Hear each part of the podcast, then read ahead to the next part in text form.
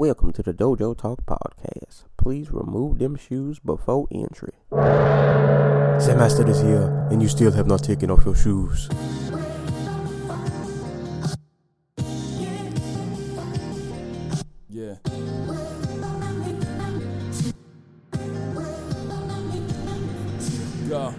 Every day to define man's mission. Yo. Look into the sky for divine transmission. Yeah. Deaf man's vision makes the blind man listen. Yeah. Eyes on the prize, this is blind ambition. Thank you. Welcome to another edition of the Dojo Talk Podcast. I'm your host, Serial Sensei. We are on episode number 156. As always, oh, I done butchered my own intro. I was about to just lead right in. You can listen to this podcast on SoundCloud, iTunes, Apple Podcasts, whatever it's called, Spotify, iHeartRadio, Google Play, YouTube, all those good places. Give us a shout out and a look on social media at the Dojo Talk Podcast Facebook page as well as the Dojo Talk Podcast Instagram page. Uh, you can send questions to Dojo Talk Podcast at yahoo.com and you can follow me on Twitch and Twitter at Serial Sensei, and you can follow the Cool on Twitter at GC Zeus. Which, speaking of, as always, I'm joined with my co-host, the Cool. What's going on, man? I'm I'm ready to talk some Shannon Briggs. Yes, let's go. he was the star. Shannon Briggs is always the star. he was the uh, the star of the night.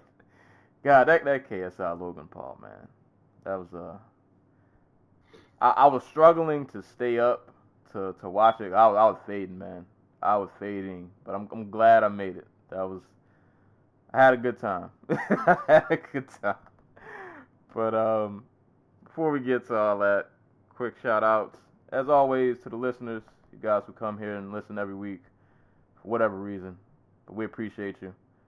Keep sharing, friends, co-workers, uh, uh, you know what? I was gonna say share it with um, a Popeyes worker, but you might end up in a real fight. So I mean, if you want to, you can. Leave the Popeye worker alone, man. Yeah, yeah, you might. Yeah, you might want to leave them alone. Yeah, the KFC worker. There you go. Yeah, go to KFC. They're probably not getting no business. Yeah, fuck go, that guy. Yeah, go share with them while they're back there making those mediocre biscuits. There you go. Let let them listen to it. But uh, Twitter folk, Tumblr folk, wherever you are, all you guys who uh, who listen every week, we appreciate you. Uh, top listens for the week as far as cities. Number one, Bronx, New York. Number two, New York, New York. Number three, Ocala, Florida. Uh, number four, San Marcos, California. Uh, and number five, uh, Salinas, California. Actually tied at number five. Actually, you know what? There are a bunch of ties, so I'm not gonna. Re- I can't read all these. Oh, oh, oh hold up, hold up, hold up. At, at, at number ten, they're back. Cairo, Egypt. Yeah. What it do? What it do? Shouts to Cairo, man. I need that person, man. Whoever this person is in Cairo, Egypt. Just say something. I You're welcome on the show. yes. I just want to hear from you. I need to hear how you got here, what link you clicked on. You know, you you're not here every week, but every now and again you pop in. So I, I need to know. I need, I need to know what's going on in Cairo, man. I, I, I am curious why uh, our analytics seems to think that the Bronx is not actually part of New York. Yeah. so how, how does it work out that the Bronx is number one, but the entire city of New York City is number two? I don't know. I have no idea. But I don't know. I guess the Bronx has somehow elevated itself just above the city. They're just y'all are your own thing now. Y'all y'all are your own. Uh... Yeah, shouts to you know that might be James. So shouts to James. There you go. Yeah. James, you have your own. Uh, you're the king I, of the Bronx now. Exactly. Yeah. There you go. You rule. You rule with an iron fist. But uh, shout outs to the to the listeners. Um, as always, as far as the rundown of the show of things we'll be covering today, um, of course, we will be starting off with our new segment, What's on Your Mind. Um, after that, we'll go through uh, some news and notes. And then, as far as the fights that we'll be uh, covering this week, uh, we will briefly, and I mean very briefly, go over Bellator 233, which neither of us really watched in detail. Um, we will both uh, will briefly cover one championship Masters of Fate, which neither one of us watched, but I, I had interest in that card. I just didn't get a chance to watch it, but we'll read the results. Um, and then as far as the uh, breakdowns of cards that we actually did get to watch, uh, we will talk about the Inoue versus Donaire fight. Um, of course, of course, we got to talk about KSI versus Logan Paul because why wouldn't we? I mean, that was the biggest fight maybe of like the year. Yeah, y'all I mean, know I- why y'all like- are here. I don't know if it made the zone any money, but 11,000 people watched an illegal stream of it on YouTube that was just reflected off of some guy's glasses. so I saw that picture this morning. that that that remember the uh, was it the Max Holloway Aldo fight, the first one, where some dude uh, on Twitch streamed the entire Oh fight, yeah, it was like an EA Sports UFC game. Yeah. You gotta love it, man. you got, we gotta get these people need to get like some kind of prize or get put in some like Hall of Fame. Like that that is some legendary that's some legendary stuff, man. All you bootleggers out there, man, y'all y'all do a you know, you'll never get your just due, but we we appreciate you. but Y'all some innovators. yeah, yeah, y'all keep y'all keep things interesting. But we'll uh yeah we'll, we'll cover KSI versus Logan Paul, and we will uh finish off with UFC Moscow, which I don't think either of us have a whole lot to say about that card, but we'll get to it when we get to it. So going from the top, uh I'll let you kick this off, Antar Cool. If you have anything, what what is on your mind this week? Um, just some bullshit, you know. Uh, Uh, no, no, it's not like you know, it's not anything major. But have you seen all these people dying because of gender reveal parties? Oh, didn't. you shouldn't be laughing. at this. I shouldn't laugh because this is probably I can't is- remember the one I saw. Um, is it the plane crash one? no, I, I I had to hear the story. I, I I didn't like read the article. I, I I saw like a quick headline and like a little subtext. I was like, what is going on in the world? Like that is a that I could not imagine like that's the way I go out. Like my last moments on Earth.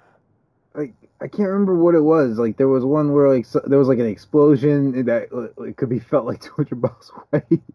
That's the one that I like. What? Like what? I I I I don't know, man. I hold on, man. Now now that you say this, I have I have to see if I can find. Wait, wait. Explosion at gender reveal party kills woman. Officials say family members at the party were expectant. Uh, were expectant parents were announcing the sex of their baby.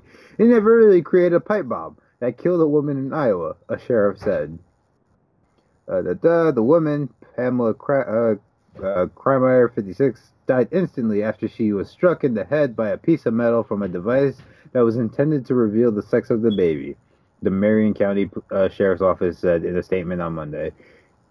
blah blah blah. Guests gathered things on Saturday. Members of the family and the expectant mom were home. Uh, about 40 miles southeast of Des Moines. Our investigation showed the members of the family were experimenting with different type of explosive material on Friday and Saturday in an attempt to record a gender reveal that was that could be posted on social media for friends and family. Basically, guys, all this performative shit about your baby is gonna might eventually kill you. Yeah, you you should probably uh. This has just been like the crazy thing about this is as like the stories are coming out, the following stories are getting more and more insane. It's like they're trying to one up each other. It's like I that was like is this I remember like one early where this like like was it like the family alligator ate like a watermelon that had like a color inside that revealed the gender of the baby or something. Well, first of all, now- who has a family alligator? Uh, it's the south. Florida. yeah, what are you guys doing out here? I, I will say the people on Twitter they have been clutch The one dude was like, "Oh no, I left my gender reveal rice uh, pressure cooker on the train." uh, I, so that I- that's that's what that's what's been on my mind today. God, I, I feel bad for laughing because people died, but at the same time, if you're playing with explosives, yeah, like, come on, man. Like, we stop, stop trying to flex for social media, man. I don't know. I have my own ideas about those gender reveal parties, but I'll, I'll shut up. I just, I don't know. A lot of that stuff, I just, I don't get. I don't Uh, know. uh, Yeah, oh, the other thing is like I don't live in New York, but it's right there. So this is um like, uh, the the the shit with the the uh the, the mayor um I forgot his name already. He he was running for president. oh, um, Bloomberg. Bloomberg. Uh, no, not Bloomberg. The other one. Well, well him too, because that that was. You know what? I'm gonna talk about that instead of like, uh, you know, New York subway system and the police. Um, uh, uh, that, that's my shot for today. Them, fuck them. Um, but Bloomberg, I want to be a consultant because all you get, all you do is get paid for reassuring billionaires that they're popular. Did you see his election map? No. it, it was from 2016, and they were trying like they were like, these are all the states you could win in if you were to run as a third party candidate against uh, Hillary Clinton and Donald Trump. And oh my god, it was like the funniest thing because he couldn't get to 270, but he got to like 201, Mm. and it was the funniest freaking thing because it's like you know these all these dickheads did was like sit around and do like cocaine for like a week and then came to Bloomberg with this map to make him feel better about himself. He'd end up dropping out like three weeks in. God, I, I don't know, man. He'd be, I- he'd be he'd be like the um the the Starbucks guy, uh, Schultz. He's like people were mean to me on Twitter, so I stopped trying. God, But- uh, But Sensei, I know you had something on your mind, so please. yeah, yeah. Um, for all my gamers out there, man. Um, first of all, shout out to everybody who came through to my Twitch stream. Um, my my Twitch stream went pretty well uh, Friday night. Uh, that is because I've been playing Death Stranding. Um, it is a game that a lot of people have been curious about. Uh, the trailer, uh, based on the trailer, you can't really tell what this game's about. And I'm three hours in. I still don't really know all of what's going on. Um, but I can say I'm, I'm having a good time so far. Um, if you're familiar with Kojima games, um, you know Metal Gear Solid, uh, you, you know he Ko- Kojima has a mind of his own. Um, he's a very uh, unique person to, to say, say the least. Um, his that bleeds into his games. Um, and this has been like the most Kojima game I've ever played, and I'm only three hours in, and it is really. I'm trying to figure out like a the the short synopsis from what I kind of sort of understand of this game is, and they don't really explain this all the way. I'm gonna assume because I'm not really that far into the story, or maybe they never explained it. I don't know, but you know, the world was created, and then at some point the world got destroyed, or like nearly destroyed, and now we're trying to kind of piece the world back together again, and we're trying to uh, uh, reconnect. There, there's a, a very heavy theme of like connecting and reconnecting with society and bringing people together. Um, they do use a lot of wordplay in the dialogue in terms of connecting and ropes and strands, and all like kind of interwoven. I I feel like there's a bigger picture that's gonna happen eventually. But that's kind of the basis of the game. And then in between that, there's all these supernatural craziness going on. Like apparently, if you die in this world, uh, you become a BT, I guess, which is this little crazy demon thing. And they're uh, luckily none of them killed me yet. I, ha- I had a bad, well, almost a near bad encounter. But um, you spend the game just delivering these packages. You're like a UPS mecca. Like you get all of these Amazon packages.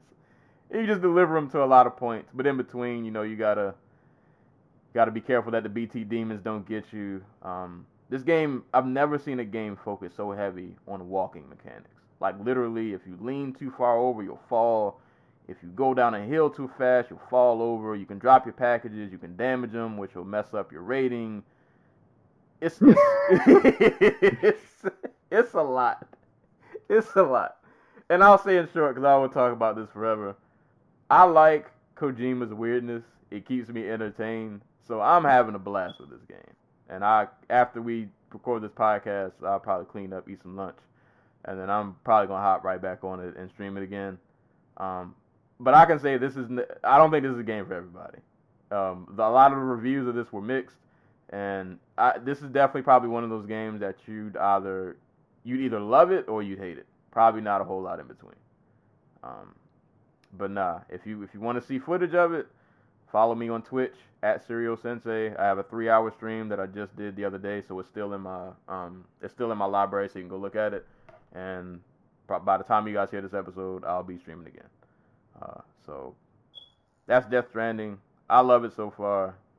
Um, watch my stream if you just want to see what it's about and whether or not you're willing to uh, invest some invest some dollars into it.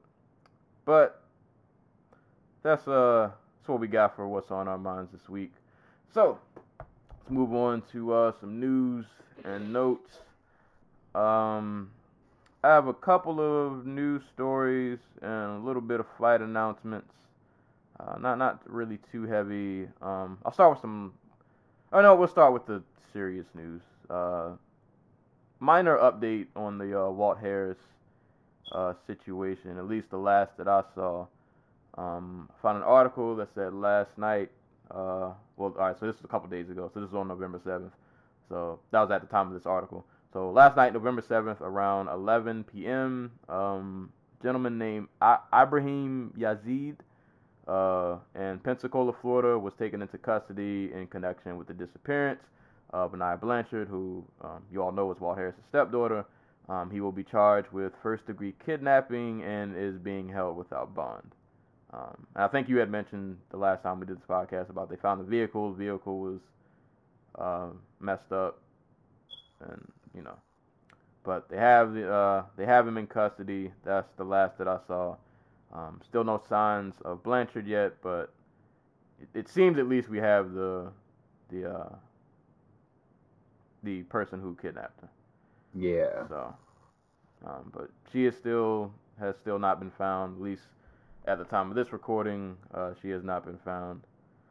So, um, you know, you, you can search. I, I don't have them in front of me, but the, the, you can pretty much find any article. Like if you have information, they, they list the number that that you can find. Um, I think they did say that there was a. Actually, let me. Let me just read this real quick. Um, there was a witness who said that he pretty much saw her. Uh, the witness saw Yazeed pretty much forcing Blanchard into the vehicle against her will. Um, so yeah, it, this was definitely a, a, kidnapping of sorts. So, um, really sad situation. You know, we'll keep updates as they come, but that's the last that I've I've heard of it as of a few days ago. Um, on to some lighter news. Uh, TV, as we uh, mentioned last week, uh, they cut ties with LFA. LFA moved on to Fight Pass. Um, but AXS TV is not done in MMA. Uh, they signed a broadcast deal with Combate Americas. Uh, they will be broadcasting 35 of their events in 2020. Uh, the cards will air on Friday nights, and they'll also have a Best of Combate Americas uh, program, which will probably be good to watch if you're not familiar with that promotion. Um, Tito Ortiz is going to be in that promotion too at a pay per view, but we ain't going to talk about that. That's, yeah. That's the thing. Um, UFC cuts. A lot of people got let go. Uh, 12 people to be exact. I'm going to read this list and then we'll briefly. There are only two people who I want to talk about now, actually, if you have any thoughts on. Uh, well, you know what? Two, two a possible. Um, but uh, fighters who were cut from the UFC as of recent Curtis Millender, Derrick Krantz, Nolan Hernandez, Andre Soukhamthath, Maya Stevenson, Kyle Stewart, Henry Briones, Manny Bermudez, uh, Yoshinori Horie, Thomas Guilford, uh, Gifford, uh, Danilo, yeah, Danilo Belluardo, and Azamat Mirzakhanov. Um, of those names, are any of those surprising to you? Um, Or, may, or maybe not surprising, just people who you would hope not to see cut. like I guess Millender, but at the same time, like, okay, you got two fights in a row where you could not, you know, stop the wrestling of uh your opponent, and like welterweight's not hurting for action fighters, so it makes sense that they like in this was what his fifth fight, so his contract was up. So I'm not sure if he got cut so much as like his contract was up and he was renegotiating. He wanted more money because he was three and two, but he was coming off of two losses, and they just couldn't reach like a deal or something like that. So um, I guess I wouldn't be surprised. But it's kind of you know it, it's, it's a little not cool, great that he got cut. Um, he's a really fun dude. Um, uh, like I'm trying to think. Who you want to read what, some of those names again? Because Uh, Millender, Derrick Krantz, uh, Nolan Hernandez, Andre Soukhamthath. Uh, I'll say probably the most notables. Uh, Manny Bermudez, uh, and Yoshinori Horie. you know what? Um, I I don't think any of them, none, none besides like Millender really surprises me. I, I, I do feel a little bad for Aurier because if I remember right, he was beating Dawodu before, uh, or at least he was like showing that he was really tough. Um, prior to like getting knocked out. Um, kind of feel bad for Soukhamthath. Like a lot of those fights, he probably could have won, or should have one anyway, but you know didn't. Um, yeah, no, it's is pretty predictable, I guess. Um, like Ber- Bermudez is like I guess the other one, but like he missed at 135, and then he moves up to 145 and misses again, and then loses. Yeah. Wait, wait, yeah. The weight definitely hurt him. For for me, I would say, um, yeah, I, I didn't like the Millender cut. I really wanted to see, and it could be being biased because I'm a Millender fan, but I, I could have at least seen him do one more, maybe. Um, I just feel like that division just has a lot of fun matchups that I would have liked to see him in. Um, and he, he did have a winning record, even though he was on a two fight skid. Um, but I would have liked to see Millender stay around. Um, I, I definitely wanted to see wanted to see Yoshinori Horie get another shot because that was like his only fight, wasn't it? Yep. Yeah. So that I, I thought I would have liked to see him get another shot. Um, Manny, I understand because of the weight cutting issues, and yeah, Connie, like you said about Soukhamthath, like his record wasn't great, but a lot of those fights, like he just had a lot of really unfortunate losses that he just didn't bounce his way, or just like something crazy would happen in the fight. Um, and then Gifford, the Gifford only stuck out because like he was such a story because of that fight where he got beat to a pulp, and now he's not here no more. So I don't know, but um, uh, good news for Millender though. He did sign with Bellator like right after that cut happened. So uh, don't know if he has an opponent yet, but he does have another home. Um, I'm pretty sure some of these guys will find hopefully he places to land. I'm, I feel like a Yoshinori Horie. He'll the way he fights, he, he's the kind of guy who can keep a probably a sustainable career overseas somewhere. Um, but that's what we got for UFC cuts. Uh, for fight announcements, real quick. Uh, after his very quick dismantling of um, my homie Arlovsky, uh, Jairzinho Rozenstruik will be back at UFC Washington D.C. headlining against Alistair Overeem at Bellator Salute the Troops on December 20th. We'll have Josh Barnett versus Ronny Markes. Um, this boxing fight that you brought to my attention that I don't really want to watch, but I'm probably gonna watch. Also on December 20th, Danny Jacobs versus uh, Julio Cesar Chavez Jr. Yeah, Yeah. yeah. so let's all get hyped for that one. That's uh fight of the year written all over. Not really. But that's all I got. Any uh any news you news you got that I might have missed, or just any thoughts on any of those uh those matchups? They are both really depressing, but for different reasons, I guess. I don't, I don't know if that's like newsworthy, but that, that's how I feel. Um, let me just check my. Oh, um, I, I, have one bit of news. Uh, nobody who didn't watch K1 back when they had like all the heavyweights in the world will care, but um, Daniel Dubois, uh, Dubois, Dubois, Dubois, Daniel Dubois versus Kyoto, uh, Kyotaro, December twenty first. Um, Danny Dubois, uh, really big heavyweight prospect right now, 13-0, 12 knockouts.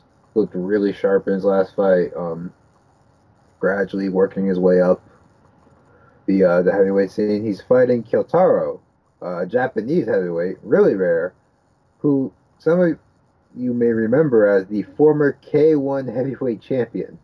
Mm. Yeah, beat uh, Gokhan Saki, Melvin Manhoof, uh, Peter Aerts, and Jerome Banner before being beat by Gegard Mousasi for the title. That's a nice run. Yeah. that's, a, that's a nice run. Mind you, he, he beat Aerts and LeBanner when they were really old and in like a tournament. But, you know, a win's a win. Yeah. Um, but he's most famously known for losing to Gegard badly. Uh, couldn't get past the jab, which probably doesn't bode well for his, you know, run at heavyweight. Like his best win is against this dude named Machida, who is best known for knocking out um, James Kirkland, who is a middleweight. So, you know, So he might get worked. he might get worked. Um, what else? What else? Uh, uh, Nicole Adams, the two-time Olympic gold medalist from the UK, retired from boxing because of uh, word was from her doctor that any more um, blows to her face could permanently damage her eyesight. So she retired at 37 years old. Mm. Yeah, so that sucks. But yeah, that's all I got. All right. So that's your news and uh notes for the week. Say a prayer for Overeem, man. that fight. I'm being nervous wreck. All right, over just shoots for a double leg. Yeah, gets his head taken off with an uppercut. Something. I don't know. Oh, over. Y'all, y'all know how Overeem fights go, man. Just keep head on a swivel. I don't know, man. Overeem fights just they're roller coaster rides. They're, they're, they're roller coaster rides. But that's uh news and notes for the week. So man, let's get into the, the dojo breakdown. Let's talk about some fights. I say breakdown, but we're gonna breeze through these first two cards because neither one of us really watched them all that much. But they're worth of mention. Um, so we will quickly, and I mean quickly, run through Bellator 233, uh, which went down on Friday night. I got a chance to catch not much of this card at all, um, but it was a thing, so I figured I'd mention it. Uh, this was headlined by John Salter uh, versus Costello Van Steenis. Uh, at middleweight, uh, John Salter won a unanimous decision. I can't I can't tell you how the fight went because I didn't watch it. Um, the, uh, the headliner saw said that Salter edged it out, so I'm gonna assume it was a close fight, even though he did get a unanimous decision. But maybe maybe it was a decent fight. I don't know. I didn't see it, so but that happened. Uh, co-main event. Andrew Kapel faced off against uh, King Mo, who was supposed to have retired, but we all know MMA retirements aren't real. Um, but unfortunately, King Mo apparently got beat up pretty bad. I didn't want to watch the KO, so I just didn't look at it. But I heard it wasn't pretty. Um, so yeah. He got KO'd uh, Kimbo Slice style Mm, off the one leg. yikes. Yeah. Uh, Maybe I'll go back and watch it. I, I, I don't, I don't. Like after seeing, after hearing like how King Mo after he retired, the way he was describing how his body was, I kind of just don't want to. Yeah, this was unnecessary. Yeah, but yeah. again, at the same time, where else is KMO going to make six figures? Yeah. Yeah. Sucks, man. It that fighter life, man. It can be brutal. It can be brutal. But Kapel uh, got King Mo out of there within one round. Uh, moving on down the card uh, at women's featherweight, uh, Arlene Blencowe defeated Leslie Smith via unanimous decision. Uh, and prospect Tyrell Fortune. Uh, Fortune. Is it Fortune or Fortune? I don't know why I always say Fortune. I have no idea. I'm gonna say Fortune. That's easy. I He think stays- it's Fortune. I could be wrong though. He stays undefeated. Now 8 0. Uh, he got a knockout win over Azunna uh, Anyanwu. It was a pretty good knockout. I, I, I don't remember it in detail, but I did watch this fight. So uh, go check that out. And just some quick notable mentions on the prelims. Uh, Tyrell's brother Tyree uh, also stays undefeated at 5 0. He got a split decision over Chuck Campbell. A lot of people did not agree with this decision. But, you know, go watch. You can see for yourself. Uh, prospect Logan Storley, now 11 and 0, uh, defeated EJ Brooks. He got a TKO via doctor stoppage or corner stoppage due to an arm injury. Uh, but Logan Storley remains undefeated. Uh, Julius An- Anglickas defeated Jordan Young via unanimous decision. Amanda Bell defeated Janay Harding uh, via KO in round three. And prospect Romero Cotton, he is 4 and 0. He got a, verbal knee injury win over Jason uh, Parada. Oh, and Christian Edwards. I give him a shout out. Christian Edwards, uh, now 2 and 0, got a KO win over Caesar Bennett. Uh, nasty head kick KO. Uh, definitely go watch that. Go go watch that. That was a nasty KO. Um, but that was Bellator 233. Like I said, didn't really get to watch it, but I think that's on Bellator's website. Should be uploaded now, so go give that a look if you are halfway interested. Uh, one championship, Masters of Fate. One had a card. I'll quickly run through this because I forgot it was a thing and I didn't get a chance to catch any of it. But just a quick, quick few notable fights. Uh, Joshua Pacio defeated uh, Rene Catalan. I don't know if I'm saying that right. Uh, via arm triangle choke in round two. Edward Folayang defeated Tuskugu Armansana. I probably butchered that terribly. Uh, via decision. Um, I'm just gonna skip around. Uh, uh, Geje Eustaquio. I forgot. This is men's straw weight. I forgot what division he's in. Wait, who? uh, Eustaquio. I want to say it's a flyweight. Is it flyweight? Uh, let me. I thought it was like strawweight because they have like a really small, don't they? They have a strawweight division, yeah. Yeah. I thought he was a strawweight. Uh, let me pull this up. I could be wrong though. But Geje Eustaquio uh, had a nasty spinning back kick KO uh, against Tony Tauru. Like it landed really flush. It looked really painful. Uh, it's one of those kicks that reminds me, like, yeah, I don't want to fight, man. I don't want to know what that feels like. Yeah. it was, it was one of those. But it, it was a beautiful kick. But God, it just looked painful. But uh, Geje won uh, via KO spinning back kick in round three. Uh, Nong Stamp uh, defeated uh, I don't know if it's B or by Bai Nguyen uh, via unanimous decision.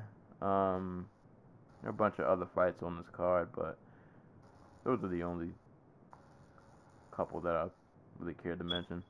I'm gonna assume those are one card. It's probably a good time. One one normally has pretty pretty good cards. Um, the other one championship, Masters of Fate. All right, let's get to some fights that we can like actually talk about, talk about, talk about. Um, no, I'll I'll let you kick off the Inoue, uh, Donaire. All right, so for the uh, World Boxing Super Series uh, bantamweight tournament, uh, if you don't know, they had the uh, junior welterweight tournament earlier this year, uh, which or the final for the tournament earlier this month or last month, I should say. Uh, Josh Taylor beat Re- uh, Regis Prograis for the junior welterweight tournament, and this time around they had the bantamweight tournament final, um, and it featured Naoya Inoue versus Nonito Donaire. Um, all right, so just a little backstory for the tournament. Donaire kind of lucked out a little bit. um, which is why nobody was really high on him heading into the final, despite him being like a, a legend and the second best Filipino boxer in the last generation, um, behind Manny Pacquiao. Uh, dude, kind of looked out against Ryan Burnett. Uh, Ryan Burnett threw a cross uh, early in their fight, and it completely threw his hip out, and he was forced to retire from that fight. And in the second round, he was supposed to fight Zolani Tete.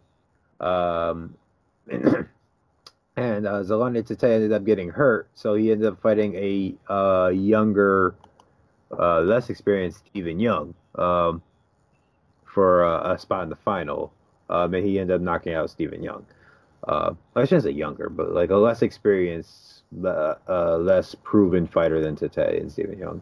Um, so he kind of lucked his way into the final, but um, he looked great here. And uh, the Way ended up taking a unanimous decision to to claim the uh, the bantamweight title, but he looked really good in, in doing so. Like he ate everything Inoue threw at him, and Inoue is one of the top five like relative power punchers in boxing right now. Um, his run through this division has been nothing but uh, him knocking out the very best fighters in it, including uh, was it Jamie McDonald and uh, crap, I'm forgetting the other dude's name. Uh, Juan Carlos Payano, uh, Emmanuel Rodriguez, like knocking them all out really early in fights. Um, uh, for the first six or seven rounds, basically ate everything Inoue threw at him, and then rounds seven, eight, nine, and ten really started pushing forward as Inoue either tired or um, uh, was uh, well, he was dealing with a cut that he got early on in the fight. I want to say it was like in the second round. Like there was a deep, deep cut above his left eye or his right eye. I'm sorry. Um, that according to him gave him double vision for the entirety of the fight, which is crazy. Yeah. Especially considering what happened in like I can remember around eight or nine when he got clocked. Yeah, no, um, he he was fighting on, uh, he was basically fighting like, you know, he, he was fighting impaired the entirety of the fight. Um, and still great in the process. Uh, um, but like I said, Donaire came forward, uh, like you said, tagged the shit out in a way in those middle rounds. Um, in, Inoue rallied late, like he, he said after the fight, like his whole thing was like, okay, I I banked enough rounds early on. I wanted to make sure I can finish strong. So he came out in round eleven. Um, you know, all renew uh, all, uh, with like a new vigor and ended up dropping Donaire on a nasty body shot. That probably should not, not probably it should have been a knockout. Um, so what ended up happening is Inoue hit uh, Donaire to the body Donaire. It, he made him do the running man. Yeah, uh, Donaire ran away. Like, like he, like he turned away from Inoue and started running towards the ropes. Uh, the uh, Inoue jumped in to follow, but the referee got in his way. And then, like three or four seconds later, uh, Donaire took a knee, and the ref started counting. And he got all the way to ten despite giving him an extra four seconds before Donaire got up and uh, he let the fight continue. Inoue, thought he had won. That's like if you see him, he starts celebrating once the referee hits ten. Um, but no, the the fight continued, and props to Donaire, despite eating that nasty body shot, he survives to the end of the round and the end of the fight. Um, and honestly, fight of the year. Um, it's up there with the Taylor Prograis fight. Um, it's up there with Crawford, Por- uh, not Crawford, uh, Spence Porter. Um, just all around terrific fight. If you if you haven't seen it, go watch it. It's great. Yeah, this was. Um, I was watching this uh, for the first time at work, so I wasn't able to devote like my full attention. So like in the snippets that I was seeing, I guess I was just seeing all the parts where Inoue was just kind of doing work. Mm-hmm. I didn't really catch the full gravity of how good the fight was until I rewatched it when I got home with like no distractions. I was like, oh man, like, especially putting like a lot of this in like context, like, and I've, I've said on this podcast plenty of times, Um, I'm nowhere near yeah, nowhere nearly as knowledgeable in, in boxing as I am in MMA. But just for context, like Donaire, what 37 years old? 37, 36, something like that. Yeah, fighting a oh I was in a way like 20. 26. Yeah. So you got the old line versus the young line. In, in most cases, it's just the optics of this kind of fight, no matter what sport you're looking at. It's one of those setup fights where it's like, we're not really expecting much from the old guy here. He might be competitive a couple rounds, but he's probably to get put down maybe like midway through the fight. And, you know, passing, not, not to say passing of the torch, but you, you know, like, it's a swan song, kind of, sort of. But like Donaire really made this like a, he made it like a dogfight. Like all the like Inoue was hitting him with some really clean shots, really clean hooks that were landing really flush, and Donaire was just like not going anywhere. Like you said, like those first five to six rounds. But that that stretch of rounds from probably like seven to like twelve was just crazy to watch. Cause you spent the first five, you're just looking like, all right, there. Like at some point, you gotta fall apart.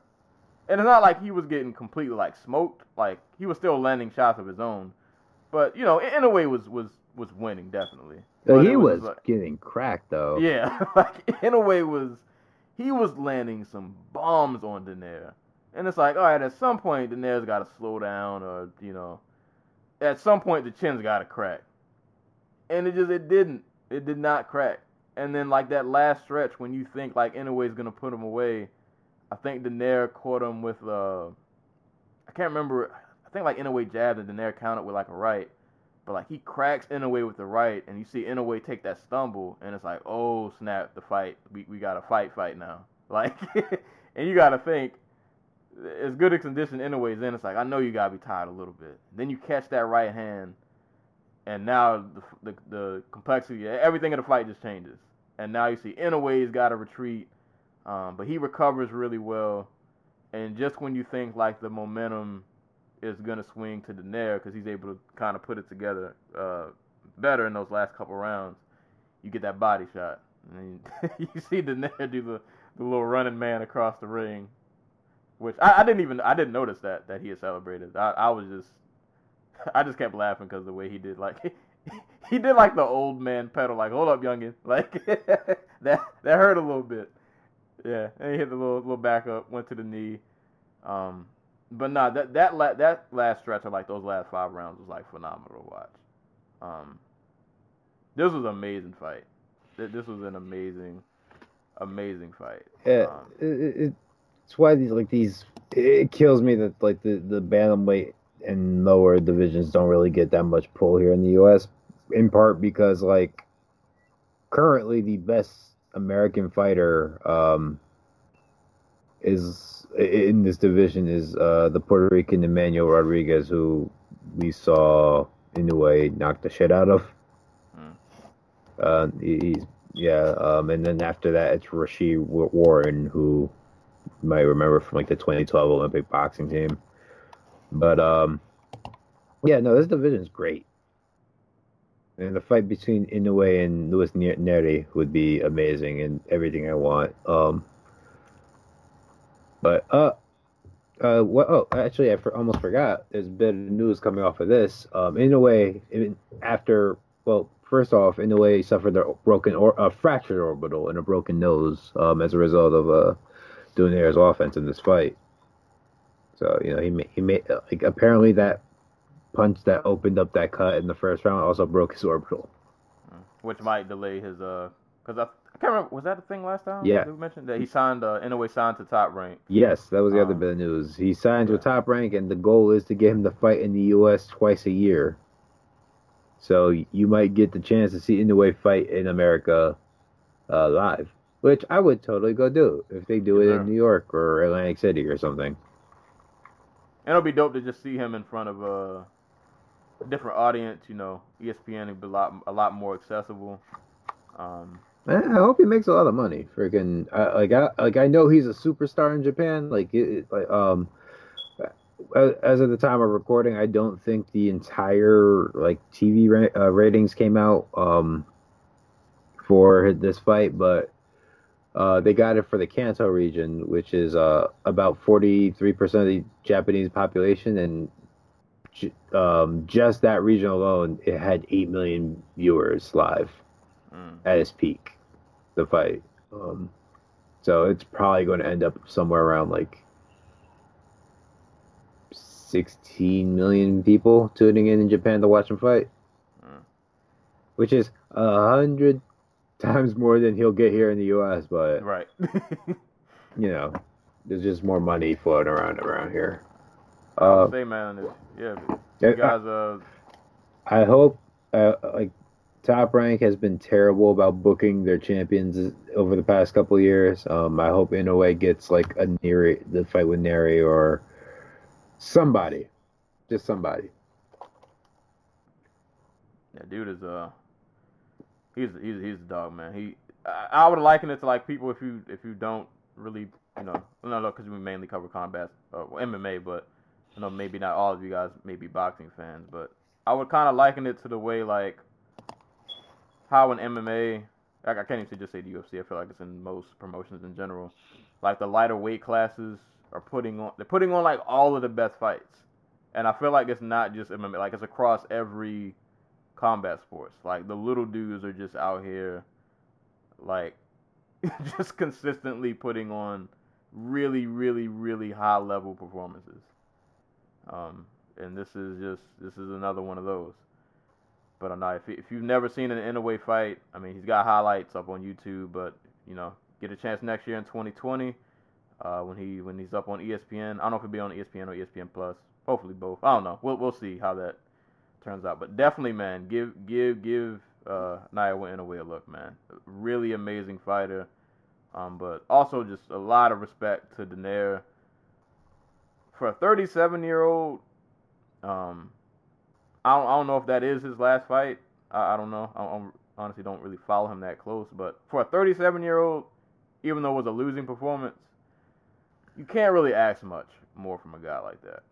Like, you, you can't really ask more. That's that's about as good as you're gonna do. Um, I guess in a losing effort. I don't mean to sound like morbid, but like, you know, for 37 year old, that that's a that's a crazy performance to put on. But Naoya Inoue versus Donaire, go give that a look. We got the zone, uh, it's up on the zone, and there are probably other alternative methods you can use to uh to watch if you see fit. Yeah. But nah, amazing fight, man. Definitely, definitely go give that a look. All right. Now the real Um, boxing man. yeah, right. Let's go from uh, world class to uh, World, another class. I was gonna say world Uh, star. Yeah, yeah, there we go. There we go. there we go. So before, b- bef- uh, I just want to read uh, the the website boxing scene. Somebody, one of the writers, tweeted out from the main account. Um, was it boxing scene? Yes, uh, it was boxing scene. Um, they they tweet out from the main account. Um, me let me just read it. Spoke to several people who ordered the DAZN card just to watch the main event. They trashed the undercard and felt KSI versus Logan Paul was great because they had no idea what they were watching. They don't understand what boxing is. They want a tough man bout, not a boxing match. Hashtag new fans. And I feel like that's where we can jump off with this conversation between KSI and Logan Paul. And what's wrong with boxing, honestly? Because, all right, all right, so I don't know why Billy Joe Saunders was on this card, other than they needed an ex- like they they they're contractually obligated to give him fights, and this was probably where he could do the least amount of damage because no one likes him. But Devin Haney's a fun fighter when he has somebody in front of him and they put nobody in front of him for him to fight. So when you get when you have two basically walkover fights where the A side looks I don't know, just like bothered to be there and like they're just doing the bare minimum to win. No shit the two popular people in the main event who might not be very good, but are giving it their all and having a competitive fight will look like superstars next to them. You know what I mean? Yeah. It uh, it'd be like that. Like, so, I, I'm on record as saying I was in the fence, uh, like the, the the fight, the fact that this fight was like a money fight, and like people were like clamoring to be on the card, and you know the promoter was throwing money behind it. Um, who was promoting this? Was it Warren? It was a Hearn. It was Eddie Hearn. Um, like the like I, I was not in the least bit upset about it because since that we've been around a while now, right?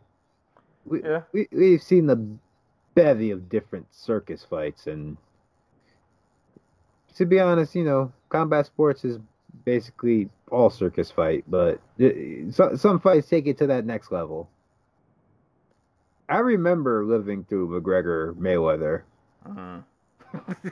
and having every pundit and every stand fan and just out and like just out and about screaming about how it was a competitive fight and how MMA angles were like the key to McGregor knocking Mayweather out and proving he's the best in both sports and blah blah blah blah blah. And like that felt gross to me. Like a complete mischaracterization of uh, uh uh, of the fight heading into it. This did not. Uh, this was two guys with equal experience, equal like boxing training, who don't like each other. We just had a grudge match. Who, who just had a grudge match for a lot of money because they had a lot of fans, and I'm fine with that. I, I am 150 thousand percent fine with that. Was compared to all of the other freak fights we've seen throughout the years, this one wasn't that bad. This, It wasn't even the grossest fight of this weekend. like, this wasn't wasn't terrible. Dude, Looking forward to the trilogy. hardest. Yeah, looking looking forward to the trilogy. Like, here, and here's here's the thing. Like, kind of like you said, it's yes, you know, and may, maybe I'm I'm I'm I'm a little detached because I don't I don't have any connection to either of these two. I'm just kind of here for the shenanigans. I just I just want to see a, a train wreck. I just I just want to see some madness, just madness unfold. But like, for what we for what this was, for what we knew it was gonna be. I don't think this was really that terrible. Sure, there was. I, I didn't watch the pre-fight presser, so I don't know what was said. I'm pretty sure it was wild. Probably a lot of nonsense going on. We'll get to Shannon Briggs in a second. Oh, yeah. Shannon Briggs was really the star of the show. Um, but like, sure, was the fight? You know, was the technique the greatest? Nah, not really. You know, could they have probably looked better? Yeah, maybe so. But like, it was six rounds, and it was mildly entertaining. I've seen professional fights between two people I care about that were actually much worse than this. So like, I can't really. And like we we kind of know how this goes. Like in in a in a perfect world, which we don't live in and we'll probably never live in, but should should the legit boxers who are like actual champions be the headliners? Yes, we we know that. We all know that. But when you throw in fame and numbers and views, which in in today's world everything digital, like that that stuff unfortunately matters. So yeah, the two kids that none of us really care about who just run YouTube channels or rap, whatever they do, I don't know. I don't pay them any attention. Yes. Yeah, they, they- they're gonna get the headline. Sorry, it just Dude, it kind of just that's the thing though. Like one of the thing, uh, uh, uh, two things. Like when I call combat sports a like a freak show, like whatever. That's because like unlike the NBA and unlike the NFL and unlike MLB and unlike I guess the NHL and MLS and all the like international soccer or whatever, when you're really good at those sports, it sells itself.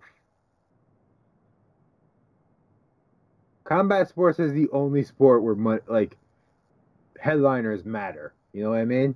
all right. 'Cause that's what people tune in for. They They tune in for the person, not the not the like the the like obviously there are like people like us who tune who tune in for everything and we want to see like skilled fights and you know the best fight the best, but like most people don't turn into to, like even when Floyd was like even though Floyd was the best boxer in the world, no one's a good amount of the audience didn't turn in tune in to see him be the best boxer in the world. They tuned in to be part of the like they turned in to be part of the experience. yeah, it was the experience, or you wanted to you wanted to be there in case Floyd lost. Right. They- They wanted to see a star fight. Yeah. And and to an extent that's why Julio Cesar Chavez Jr. is still around. And to another extent that's why we got KSI versus Logan Paul getting paid a million dollars each to fight a six rounder against one another. Yeah. Um I, I like wh- wh- what was my other point? Um Oh, that's it. And one other thing, like one of the things I love about combat sports is that like they are accessible to everybody. Meaning, you can be like a forty-five-year-old pencil pusher, and on the weekends you can still go do like Golden Gloves or something. You know what I mean? All right. All right. Or you can be a pro boxer. You can be a journeyman. Like, you know, freaking, like, uh, you're gonna tell me that like uh Tony Lopez when he's not fighting is like working as a mechanic somewhere. You know what I mean? Like, Right. like this is a side hobby to a lot of people. That's what I love about it. Like, it's not like basketball or football where like you have to be committed, or not so much that you have to be committed, but like, you know, there there's a there is more between being a professional and then being like an amateur. You know what I mean? Yeah, and and the NBA that can't be you- can't have a side job. Right. that is your yeah that, that's your full time gig. There- But there's no, there's Even no beyond side. that, like there, there, like you, I guess you can find like a professional basketball league, like in your local area, but it's like it's not the same. Right. So like I, I kind of, I, I love the fact that literally just anybody can put on boxing gloves and like call themselves like a professional boxer. And I guess before, before we get in, in, into the fight, Oh. Shannon, Shannon Briggs. Shannon Briggs. All right, so Shannon Um, Briggs. Well, I, I was gonna say one one more. Uh, I was what was I gonna say? God, I got old. Um, no, like uh, I, I was, I was gonna say um, the the one thing that redeems like I guess like freak fights or circus fights for me is at least it, it, it was done in a professional manner. Like these both both these guys trained with professionals. They went to reputable gyms, had reputable trainers, actually put in some work. I'm, I, I got to give them a little bit of credit. Oh yeah, like these know, dudes yeah. were like they tried. Yeah, they legit like these are two guys. I, I think Lo- Logan Paul was a football player. I don't know if KSI has any like athletic uh, background or anything, but like these are basically two dudes off the street who really did like go into gyms, try to like learn something from some very very reputable people, and really went in there and like tried to fight. Like I can't even really be. It'd be different if this was like some world star backyard brawl, like you know. But they they legitimized it as much as you could for a fight like this, Right. And I can't I can't even really I can't really hate on it. Yeah. You know, Yeah. I knew what I came here for. Yeah. I knew I knew I knew what I was. I did not feel lied to, except maybe by Shannon Briggs. doing. All right, let's yeah let's let's get into. All right, so um, so do you, so like, I, I'm just gonna read the quote that Shannon Briggs gave at the the the the, the fight conference earlier this week before um everything went down.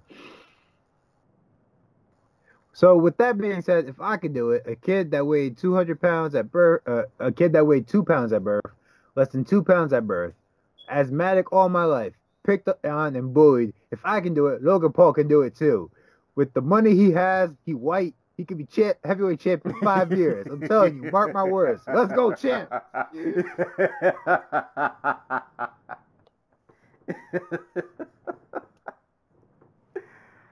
Shannon Briggs is a national treasure, man. Also, Shannon Briggs, who was uh, again in Logan Paul's corner uh, for this fight, um, you know, trained him a bit alongside Jeff Mayweather. Um, he also did get into a, tried to get into a fight with uh, a member of KSI's training team. Uh, it, wait, no, it, wait. Oh, I'm sorry. He might have got into a fight with Jeff Mayweather. Yeah, I think Jeff trained KSI. yeah, I Jeff think. trained KSI. Yeah. I'm sorry, I got uh, my my my uh, my guys mixed up. Okay, so the 47 year old boxer was betrayed, blah blah blah. But Briggs was involved in an altercation with KSI's head trainer Viddal Riley and his team after a weigh-in on Friday. Briggs punched Riley's cousin while Riley had to be restrained by security staff at the event. Jeez, So, Briggs. so Shannon Briggs might be pushing 50, but like he hits hard as fuck. yeah. So I can only imagine how terrifying that is. and you know what? I applaud both cornermen, but more so Briggs because he was the, probably the more visible one of the night. I, I applaud the passion that they really put, and I don't know if it was an act, if they were just selling it, or if they really felt that way. Probably a little bit of both, because I imagine everybody in this situation got paid pretty handsomely. Um, but I just applaud the passion that really went into this, to them really trying to coach these guys up. Because boy, Shannon was Shannon Briggs does not know anything but passion. Anything that man does, he does with 100% conviction. Yeah. And you gotta you gotta respect him, man. Shannon was on hundred all night when they were interviewing him during rounds, and I can't remember the the, the reporter's name, but she's like, you know, what what he got to do uh, this round, and how does he get back in the fight? And Briggs is like half answering her question, and he's like one two one two one one two, like he is he's really he's really out there, man. But as far as the fight, um, I'm not mad at it. Like It was fine. It was. It was a fight between two guys who only had one amateur fight between uh, uh, each, and right. it reflected in how they fought. I mean, they, that Yeah. was pretty good for like guys with one amateur fight each, but they've also spent a lot of money probably training for this fight, so makes sense, I guess. Like, to go six hard rounds, like I, I ain't gonna lie, and then you know I know a lot. I feel like there are some purists who probably listen to us. They're probably they probably clicked off already. yeah, yeah, it's fine. But like, I got I gotta respect that they they they really did go six hard rounds, cause like. I can shadow box in my basement for five minutes and get gassed. Pretty easily. mm. to go six hard rounds when you're actually getting punched for real. Like I'm shadow boxing, there's nothing hitting me back. right. I'm hitting, I'm swinging that air. There's nothing there. They're actually getting hit, and albeit yeah, it don't look pretty, but you- you're still getting punched. Um, to go six hard rounds, like you, you gotta respect it. Um, KSI was falling in love with that little that that winging right hand. That like that man has been training probably like a year and a half since that fight ha- that first fight happened, and he has not gotten any better. And Logan Paul has been training since that fight, and it he looked like he got better, but he was afraid to do anything about it. Yeah, he, he looked a lot more. Gun. He looked a little more, little, little more hesitant, a little, little more gunshot. yeah. Um, and it, it, it, cost him the fight. really- yeah, yeah, I don't know if we mentioned it. KSI won by split decision. yeah. you know what though? Um, I guess a quick little, because KSI probably won because it was only a six, it was only a six round fight, and K- KSI jumped out a lead. He was pitching a shutout up until um, there was some shenanigans going on in terms of knockdowns where um, That were and were not called. Yeah, like KS that that KS that KSI right hand that caught Logan Paul behind the ear, that was a knockdown. Yes. That should have been a knockdown. Yes. Um, but for whatever reason, maybe somebody threw some money somewhere, told the ref look the other way, or maybe they just wanted to drag it out all the way. I don't know. You have your own conspiracy theories, but like, you know, they didn't score the knockdown for whatever reason. Fight continues on. They don't score it as a knockdown, and then uh, Logan Paul gets his knock. And you know what though? I'll give Logan Paul credit. That first uppercut that he landed, that Mhm. put KSI down, that uppercut was clean. Yep. That was a nice uppercut. Like he weaved out of the way and just kind of he snuck that one in there real nice. I gotta give I gotta give credit for that. That was a nice uppercut. And then you have to instantly take it away because he decided to hit KSI while he was down. yeah, it got a little, it got a little MMA ish in there. wrong, wrong, wrong arena for that one, buddy. Yeah, But, um, and ends up getting two points taken. yeah, that was a whole situation. So, but it was expected, man. Like we we knew we were about to watch some wild. That's what we. That, that that's why I kind of hate when people get so like upset. Like it's one thing if you get if you get upset and decide not to watch. I respect. Because at least you're like, you know what? I'm committed to not. I'm, I'm not committed to the gimmick. Yeah, that's and you know what? I probably pissed a lot of people off. That's how I feel about bare knuckle. I can't. That's that line for me that I just can't like. I can't commit myself to this. Uh, this this doesn't. This ain't it for me. But I just I don't watch it. I don't watch it. I don't comment on it. That's cool. But if you're gonna watch this and subject yourself to all six rounds, you got to be all in, man. You know what you're here for.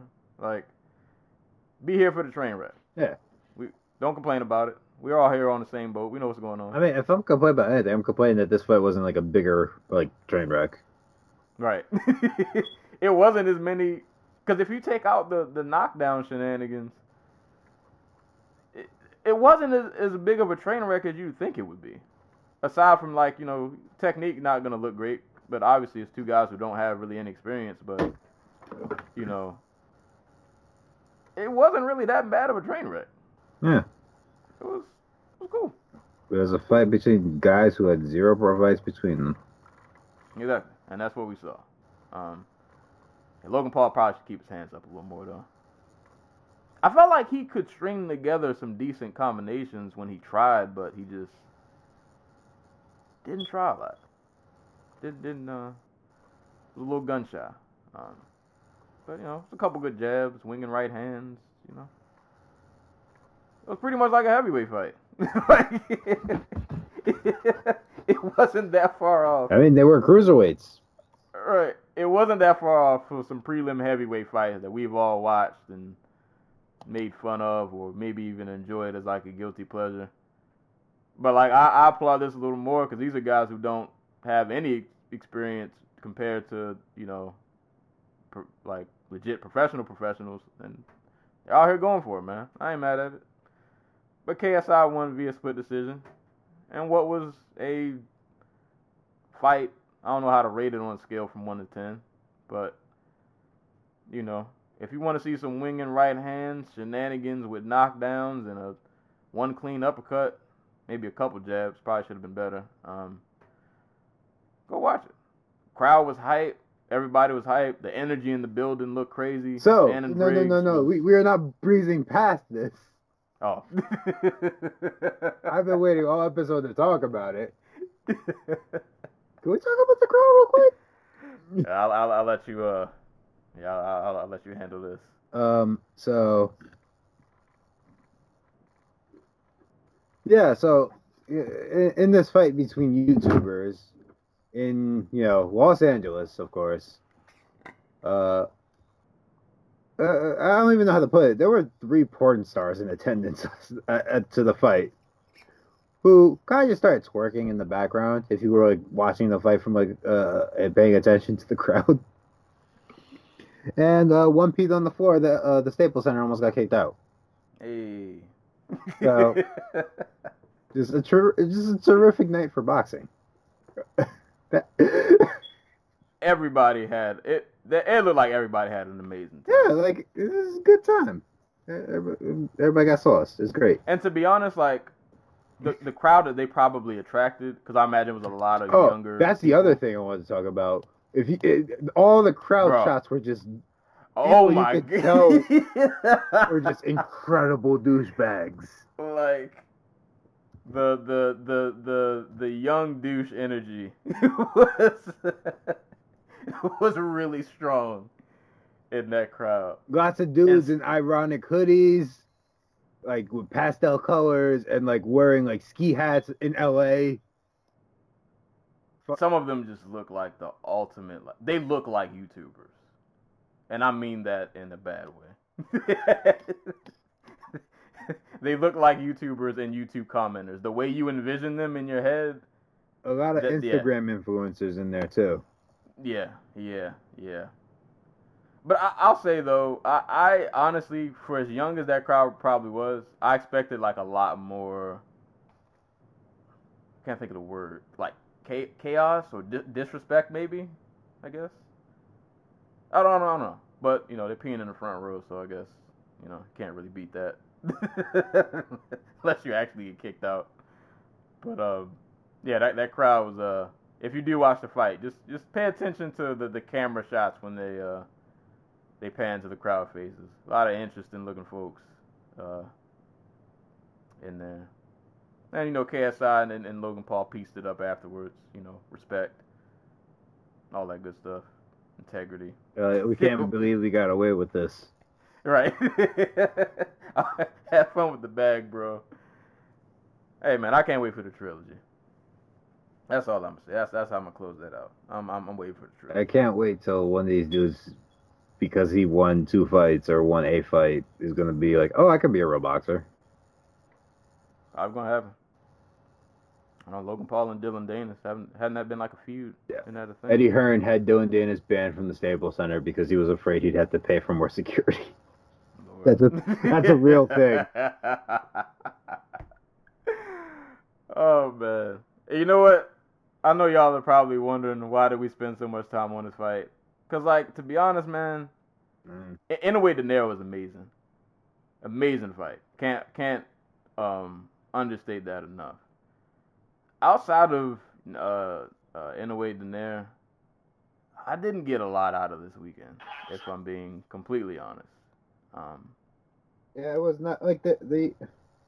All right, so I had to work uh Monday, Saturday morning, um, up until like two o'clock. So I did not catch most of the UFC prelims. I caught a little bit of the Pannie Kianzad, the Jessica Rose Clark fight. Uh, caught a little bit of the Grant fight against Popov. Um, was it Davey Grant? I think it was David Grant. yeah, David Grant. Yep. of um, I saw the Ankalaev uh, knockout, which is yeah gorgeous. Um, so I, I I basically was just stuck with the main card, and most of it was not inspiring. Yeah. Um, even the parts of it that I kind of enjoyed, or was just like okay that happened. Um, but you know we'll we'll get to it I guess. Um, Yeah. the main event was great, uh, and but even that felt like God, this should have been a fucking Yeah. Rounder. You, you felt like you got shortchanged. Yeah, I got. I feel. I feel gyps. I'm like, what? it's not 2009 anymore. Let's go. All right. Send them back out there. right. That would have been wild if like Dana just popped up like No, You know, you got- you gotta you two more. guys. There's no. There's no uh, athletic commission in Russia. right. You, you have to do you have to do you don't do two more, you don't get there's no pay there's no bag. There's no pay. You you gotta go finish. But um you know what man, well, yeah, we'll just we'll just uh I mean we close out KSI Logan Paul. Split decision win for KSI. Yada yada. Can't wait for the trilogy. Lot, Moving lot on. of body jabbing in that fight. yeah. More than you see in the UFC. That's you're right. The amount of body jabs KSI threw is probably more than we've seen on this entire UFC card. It's probably more than Calvin Kattar's ever thrown in his career. So what I'm saying is, KSI could probably outbox Calvin Kattar. He's got a better. He's got a better boxing record than Conor McGregor. So there you go. Mm. Mm. Mm. You hate to see it, or do you, or do, or do you love to see it? I don't know. yeah, get that Conor. You don't want that KSI smoke. That right hand catch, you're sober, buddy. Can't wait till Conor McGregor starts a YouTube channel just so he could like set up this fight. Oh man. but let's uh let's move on, man. Closing out of all the fights we'll be talking about. UFC Moscow, man. Headlined by Zabit Magomed Sharipov and Calvin Kattar. Um fight that we were supposed to get. I forgot when, but Uh, like three weeks ago in Boston. yeah, didn't happen. Ironically, it was rescheduled for Zabit's I, hometown. I don't think the word is ironically. I'm, I put that in air quotes. Make make make of that what you will.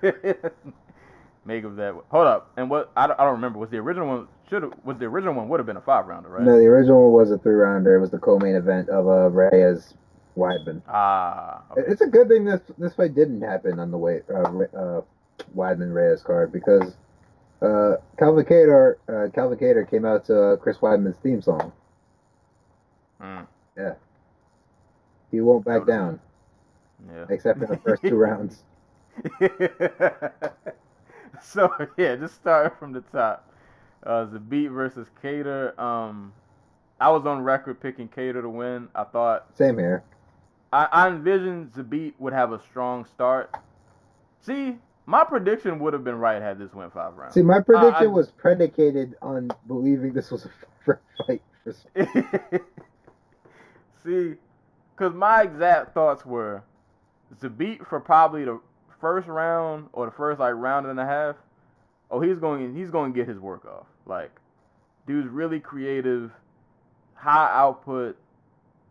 He's moving a, a hundred miles a minute, just always bouncing around, just always doing something, keeping you guessing. You never know what he's really to throw. So he's to get it off for the first two rounds. And I was like, second half of the fight, as long as Kattar hasn't taken too much damage, once he gets his distance and his range and his boxing starts flowing, oh, it's gonna get ugly. And that happened, but we didn't get five rounds up. We only got three. Um, but you know what? I'm gonna try not to harp on that too much. It is what it is. Um, We got the fight we got.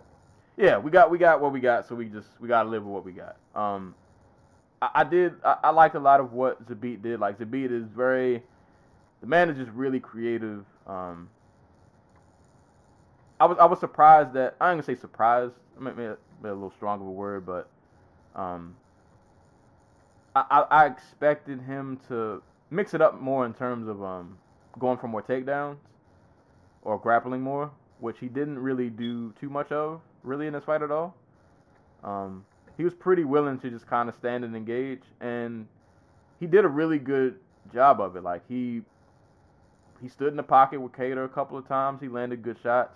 Um, like I said, he, he's just really creative. You kind of never really know what he's gonna throw.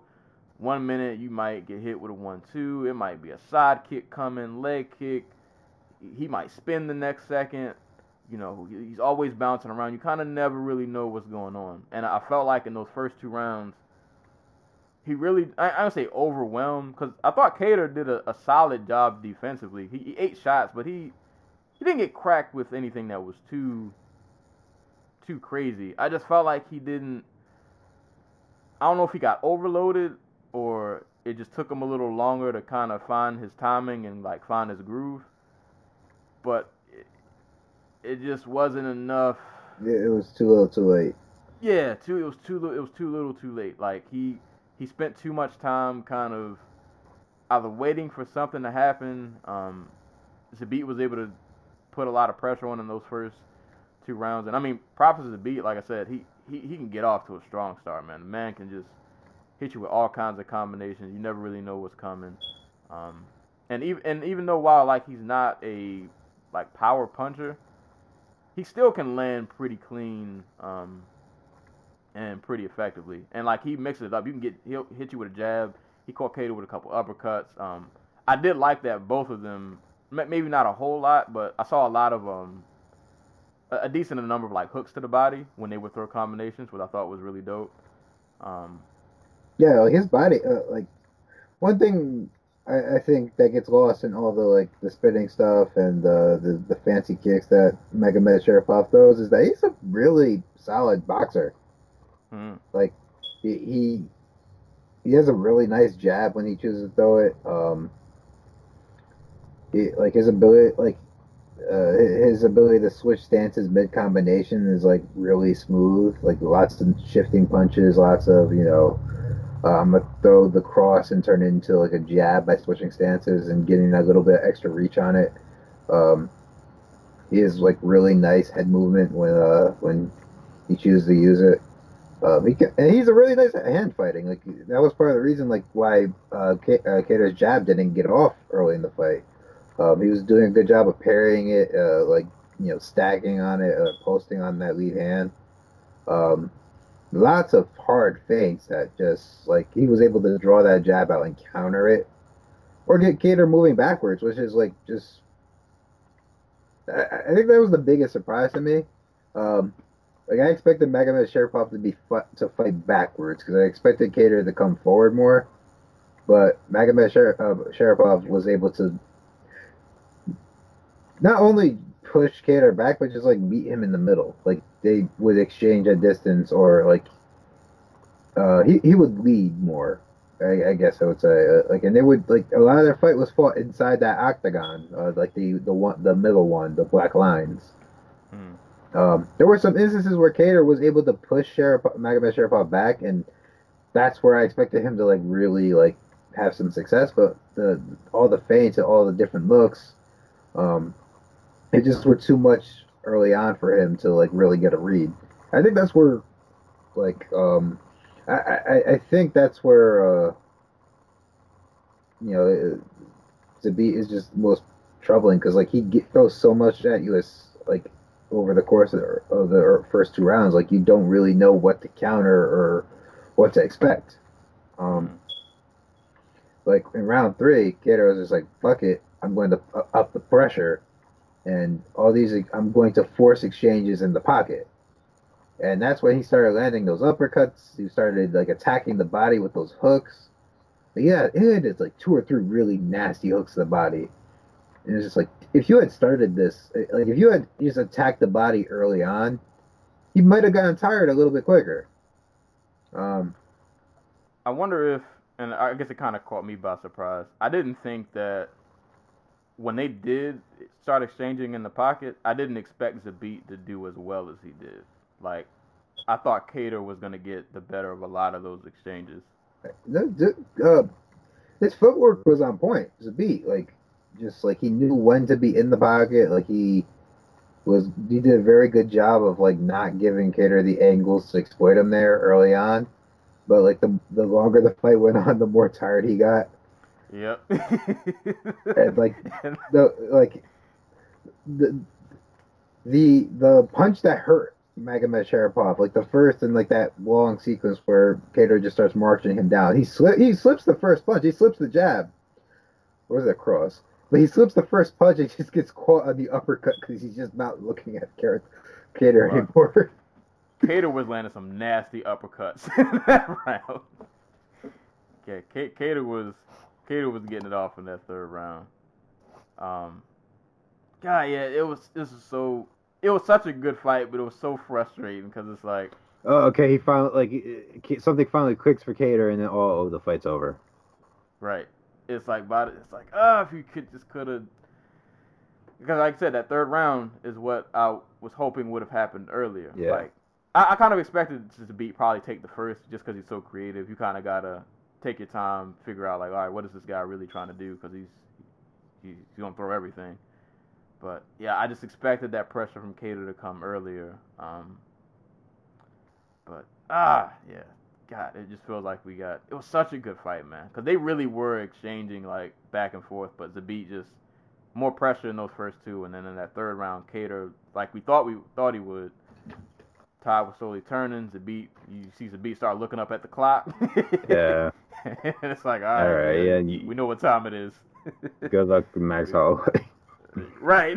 That's what I was thinking, man. But like, But, man, Kate, What, what, yeah, one, one last thing Kattar did that I really liked. He started switching stances in like the, the end of the second round and the third round, um, where he was just like, you know what, I'm not, I, I'm not able to cut this guy off, so I'm gonna just switch stances on him mid combination, and it seemed to just throw Sher- Magomed Sharipov off. He was just like, okay, I guess I'll just back up while he does that, and then all of a sudden he find himself against the fence.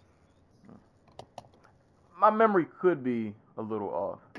I felt like Kattar was throwing leg kicks at one point in the fight. Oh yeah, no, like he, he was throwing like that's the thing. That's another thing he could have done. Like Yeah, he should have kept those a little more consistently. Because I felt like at one point he was doing them, not not a whole lot, but enough that it was noticeable, and then it kind of he wasn't again at one point. Yeah, he did- like he landed like a lot. Like there was a sequence where he landed like two or three leg kicks in a row, and like Magomed Sharipov didn't even bother to check him. But you could tell like they were messing with him. Hmm.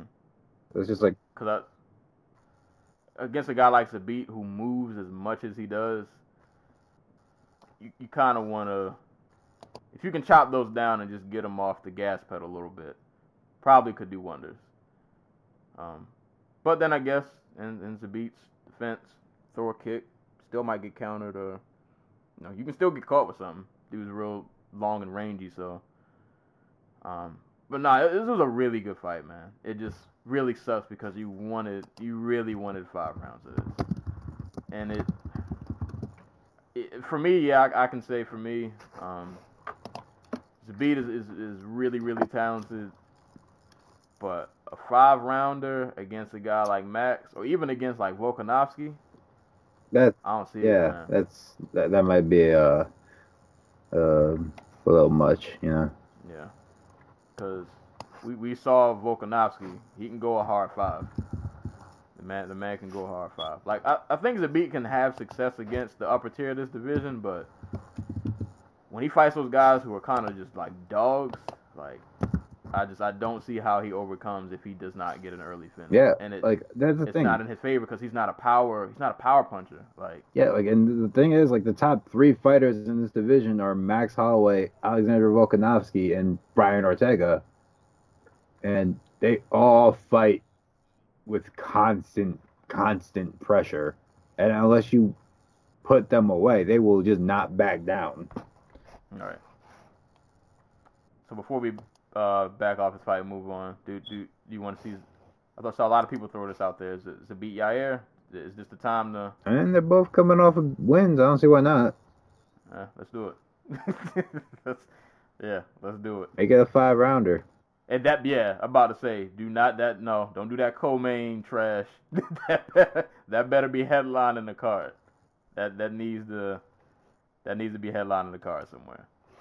Um, but nah, awesome main event, man. Good good win for Zabit nonetheless. Um, but shout out to Kattar, man. Re- really good performances. A little, little too little, too late, but great, great fight for for the main event. We we all wanted to see. I think we all got what we wanted. We just wanted two more rounds of it. But Yeah. it is what it is. Um, but congrats to Zabit. He got the win via unanimous decision. Uh, co-main event: Alexander Volkov versus Greg Hardy. Um, I would say I have a lot to say about this fight, but I don't really. Like, Vol- Volkov basically went in. I, I posted this on Twitter. He had a mild, mildly aggressive sparring session with Greg Hardy. Um, Basically, yeah. Yeah, and kind of what I I ain't gonna say what I expected to happen happened. I thought he would maybe be able to put Hardy out. Um, you know what's what's kind of funny though is the, Hardy's like first couple fights, and, and even going back to the contender series where he would just come in and just kind of outright just straight brawl, just push forward, hands, hands, hands until you know somebody gets knocked out. Yep. And then we saw in his last fight, I can't remember the guy's name that he fought, but he was like a lot more measured. Um, which you know I get, you know, because you, don't want to go out and just gas out in the first round. but uh, to be honest, I thought against Volkov, this might have been the one fight where you should have just went in and just tried to just take a head off because you- you're not gonna land. You're you're not gonna win an uh, an at distance like kickboxing match with Volkov. Like, dude is way too skilled. Really, just long and rangy. Yeah. Um, pe- peppered Hardy up with those body kicks. Um, which he kind of just throws on a whim. No wind up. It don't even look like they. I don't say it don't look like they hurt. Because I thought that for a second, but then I imagine, like, dude, he's like seven foot. It's a big leg. like, that's, a, that's, a, that's a large leg hitting you. So even though it don't look. Because he doesn't throw it with, like, a lot of velocity. It's like he just picks it up and just, like, places it there. But I'd imagine if a dude who's like six eight hits you enough times with those, probably hurts after a while. Um, so yeah, he just kind of peppered Hardy up, good body kicks. Um, he would land a hard shot every now and again. Hardy was trying to get off those power hooks. Um, he might have landed maybe like one or two, but nothing too too crazy. Um, Hardy realized in the third that he was definitely losing. He he came out with a blitz in the third. Um, which is something I thought he probably should have did earlier had he hoped to win, but Butch didn't work. He just kind of it's not a lot of technical to break down. Volkov literally just he just Jab and leg kicks. distance just yeah that was it. Just pick him apart. Uh, the occasional front kick to keep uh, Hardy at range, keep him thinking. Yeah, no, just uh, Volkov spent a year. I don't know if he was like hurt or you know that. uh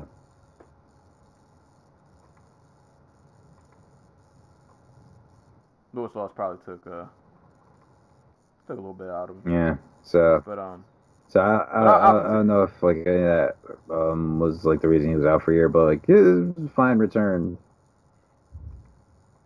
I'll continue to say for Volkov that come and go from Bellator, I did not think he would do this good. Oh yeah, And I'm not using I'm not using the Hardy fight as like the measuring stick, but like just overall, I did not think he would come to the UFC and be as successful as he has been. Um, but nah, prop, props to him, man. He's still out here getting wins. Um, not a lot to say about that fight. What's next for Hardy? Don't know. Don't care. Don't really care. don't really care. Um, I, I still wouldn't mind seeing the Volkov JDS fight if that can get rescheduled. Um, because Volkov's, you know, outside of the, the Lewis, you know, uh, knockout, dude's been really good in the UFC, man. He's put on a lot of good fights. So, um, I, I wouldn't. I hope they can still do the JDS fight down the line. But Volkov uh, defeated Greg Hardy via unanimous decision. Ooh, this next fight, boy, Danny Roberts versus Zalim uh, Imadaev. Um, man, I feel like the last couple times we talked about Danny Roberts, things started off well, and then he had like things just go wrong. Like he's another one of those guys that I feel like has like some unfortunate losses, right. and uh, the tides turned. the, the, the, the, the, tides turned. Um, I don't remember this fight in a ton of specific detail. I remember it was be, it was a, a pretty a pretty decent fight. Um, I remember Danny going for a lot of pushing for a lot of takedowns. Um, that that finish though. Mm. you know what was crazy? So this fight, uh, I was half watching this card at work. Um, but when this fight was on, I was actually driving home, so I didn't, I couldn't watch it. But I had my uh, phone uh, plugged up, so I was hearing it uh, through my speaker, but I couldn't watch what was going on. So all I heard was a loud scream, and then I heard, "Oh, he wins with the spin." And in my mind, I thought, "Oh, Danny Roberts did a spinning back fist." I didn't know they meant spin like, "Oh, he punched him so hard that he literally." Spun around to face plant. yeah, right. He he he did like the the half Brock Lesnar Cain Velasquez spin and just face planted. Like he cracked Zalim with a left and Zalim's whole body just you know it was like he was trying to do like a capoeira move and he fell like halfway and landed like right on his chin. Um, and just that look in his eyes when he like looked back up, you could tell like yeah he had no idea. He he didn't know what happened. Yeah. Um, yikes, yikes. But uh, great win for Danny though. Um, on a card that was not very eventful, at least in the main card. I, I enjoyed the prelims. Way to stand out. Um, if you can make a man spin, um, you did something right. And I think that, I can't remember was it this fight? Did he go to another gym? Can't remember. Uh, uh, I think he split time because I know he was still at the um whatever the equi- I know they're not Blackzilians anymore, but uh, they're, they're like something else. I can't remember what they are. Um, but uh, like I know he's still there, but he did like train elsewhere as well. Yeah. So, eh, maybe sometimes you just you just need to switch up. Um, whatever it was, you make a man spin. You know, you're, you're probably gonna win that fight. so, congrats to Danny Roberts. Uh, he got Zalim out of there with a nasty KO of a left hook in that second round. Um, this next fight, Did you watch uh, Ed Herman and Khadis? I, I uh, did. Yeah, how- Ed Herman's out here just ruining uh, the heavyweight prospects.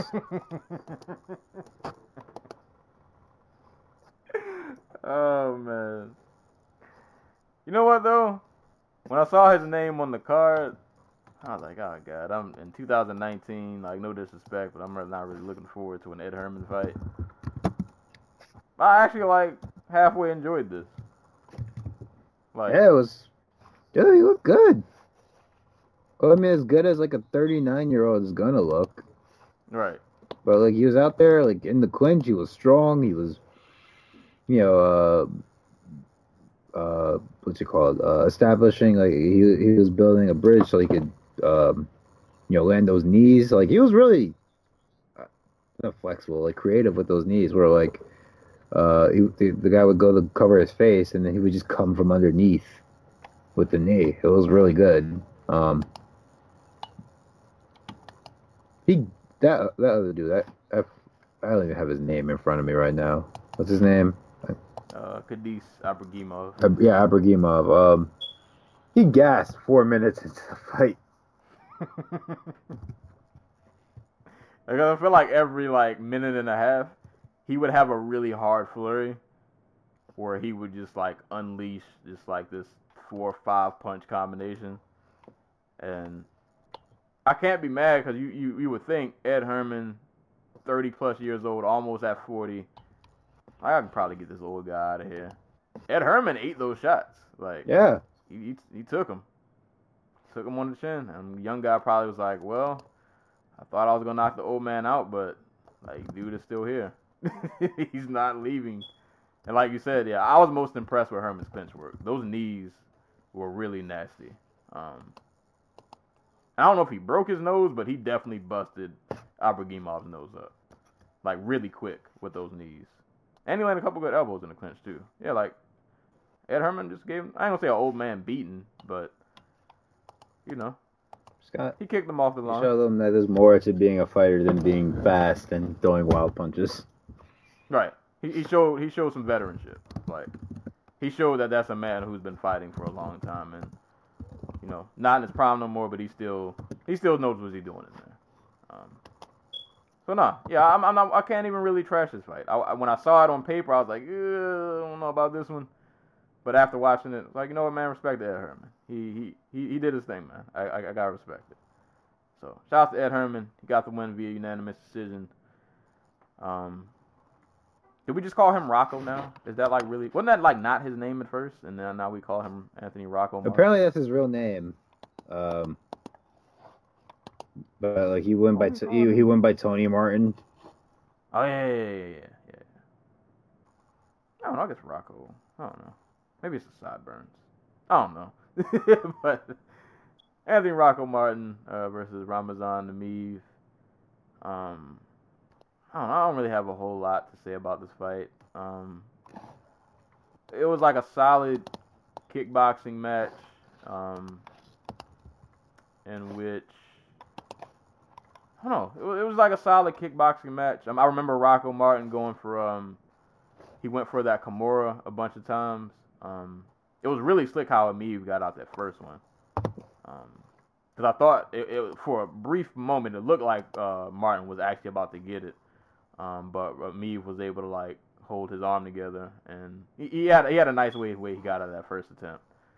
Um, See, I barely remember this fight. yeah, it wasn't to be honest, like it wasn't one of those fights that like nothing like at least with like the Herman fight, like you remember the power shots that Ibragimov threw, you remember the knees that Herman landed. In this fight there wasn't really a lot of like moment moments. Like it's not and it's not even that it was a, a bad fight, but it wasn't super eventful. It was just like a solid kickboxing match in which I think I think Martin was bleeding. I think he got his nose or face busted up a little bit. Like it, it was a decent match, but nothing to really. I don't know, jabs, leg kicks, crosses. You know, like Yeah, it's not. not- It's not.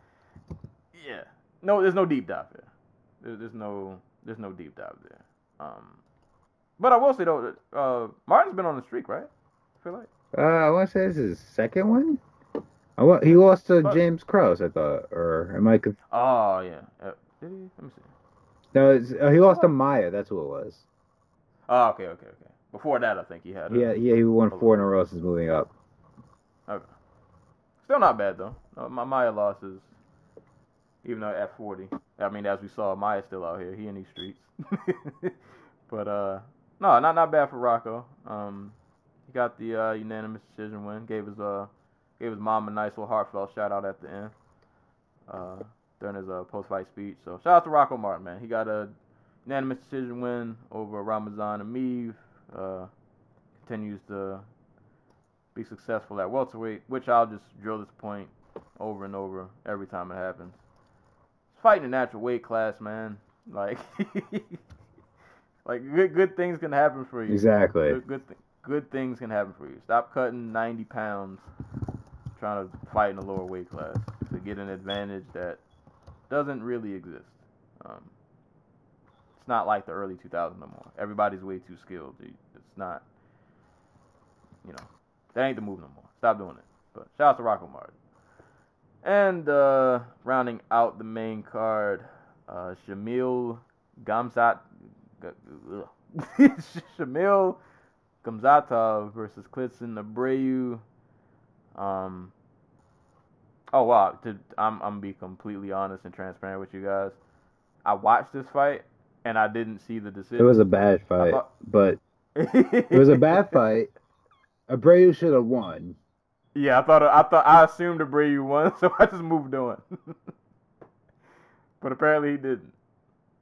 So, uh, I don't know. You got you got a deep dive on this one. Um, Abreu has gotten better as a striker, but that just could be because uh, what's his name is bad. Uh, uh, I'm always forget like I always think I want to remember names. oh, uh, Gamzatov might just be a bad striker, so that could just be it. Um, but Abreu looked better than he has in the past when it comes to like throwing his hands and you know catching guys clean and stuff. He was landing like nice two, three punch combinations, landed a couple of nice counters. Um, Most of the fight was on the feet. Yeah. He didn't shoot for a takedown like literally until the third round when the fight was almost yeah, over. he kind of slowed down in that third, but um, other than that, he looked fine. This this was your standard 205 kickboxing match. Not a. It, and I know it sounds like we might be underselling this, but like if you guys didn't see the card, to be honest, the main card of this just wasn't. There was not a lot to really hold on to. Like it was just. We've described plenty of fights like this, where you watch them, and it's like, oh, that was cool, but like, it's not anything you're ever gonna go back to. It's not like if you missed it that you missed out on like a moment. It's kind of like, all right, that was a thing that happened. What's next? Um, but Shamil got the split decision win over Abreu, and uh, that was the main card. that was the the main card. Um, uh, and you said that you didn't get a chance to see any of the prelims, correct? Uh, I saw like a little bit of Grant. Uh, well, I had his name earlier. Pipa, Uh, Popov. yeah, and uh, Kianzad versus uh, Rose Clark, but no, I, I didn't get to see much else. Well, I'll say, and uh, this is the uh, prelim spotlight segment of the show. We'll highlight a couple of the prelims worth watching. Um, but I'll give the prelims the a good shout out because uh, when I went and rewatched this, because I missed most of the prelims in real time. Um, there were a couple of fights that I didn't see. I did. I missed Davey Grant versus Popov, and I did not see the Khabilov fight uh, versus Sergey Khandozhko. But I watched the rest of these. Um, the prelims to me were actually pretty entertaining. I, I got much more out of the prelims than I did the main card. Because, like I said, from the main card, outside of Zabit and Kattar, I didn't, you know, had had, had Volkov and JDS been a thing, maybe I'd have more positive things to say about the main card. But just like I didn't get a whole lot. I mean, I'm thankful for Danny Roberts. You know, I'm all I'm down for seeing a spin, but I just I just didn't get a lot. But the prelims I found pretty entertaining. Um, so prelim spotlight. Um, there are a couple of fights worth highlighting, to be honest. Um, the Magomed uh, Ankalaev versus Dalcha Lung Lung Diabula um, fight. Um, whoosh. Bruh, that, that finish, that is one of the loudest front kicks I've ever heard in my life. Um, it, it just, I don't know if the arena was just quiet when it happened or if it was, I, no, I, I think it was just that loud. Like, that front kick just sounded like he got hit with like a bamboo stick or something. Um, Yeah.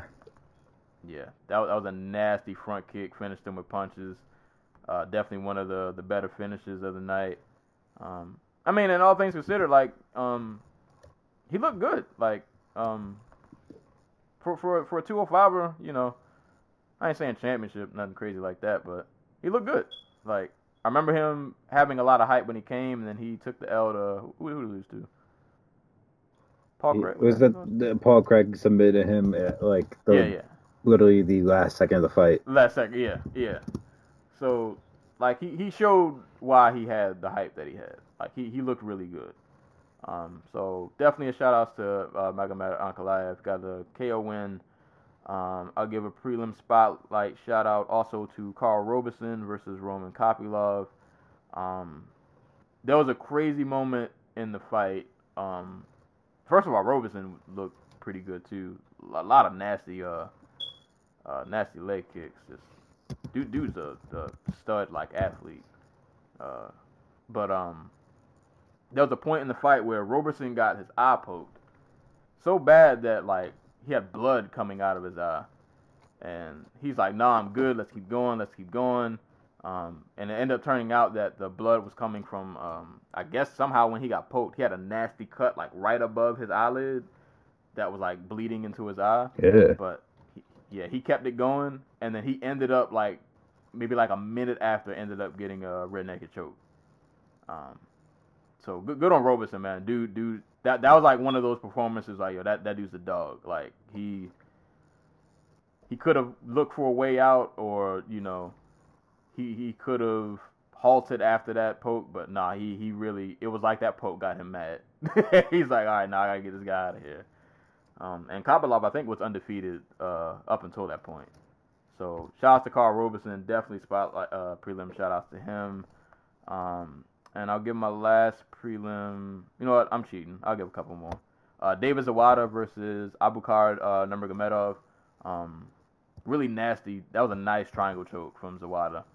Um, so shout outs to him, and I'll give my last prelim shout outs to Pannie Kianzad over Jessica Rose Clark.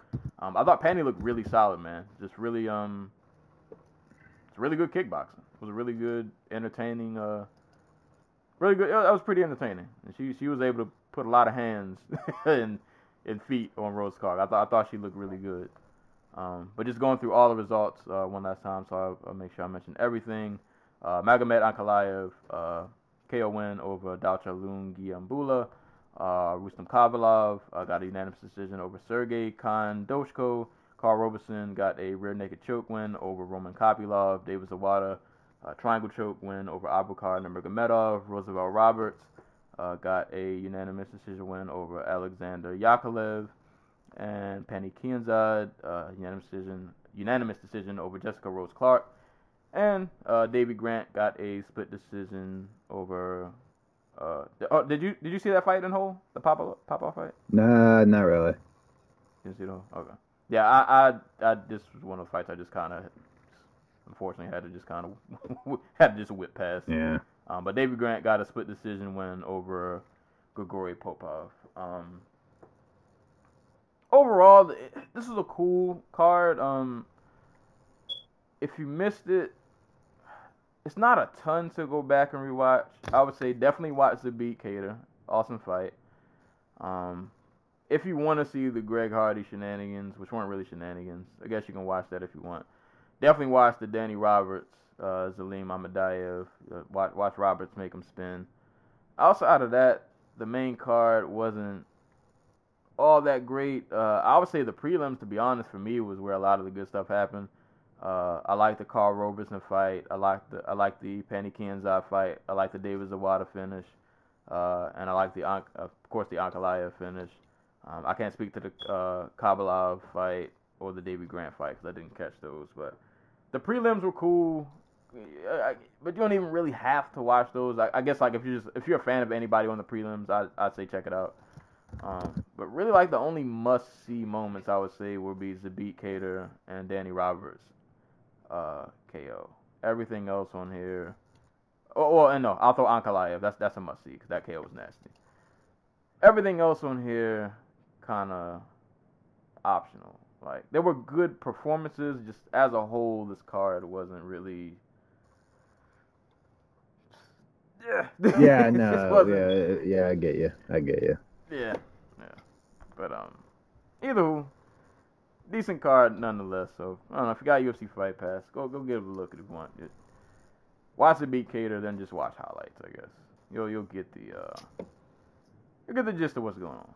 But best fight of the weekend was Inoue Donaire. Well, technically I was on Thursday, but um, Inoue Donaire. Definitely watch that. Amazing fight.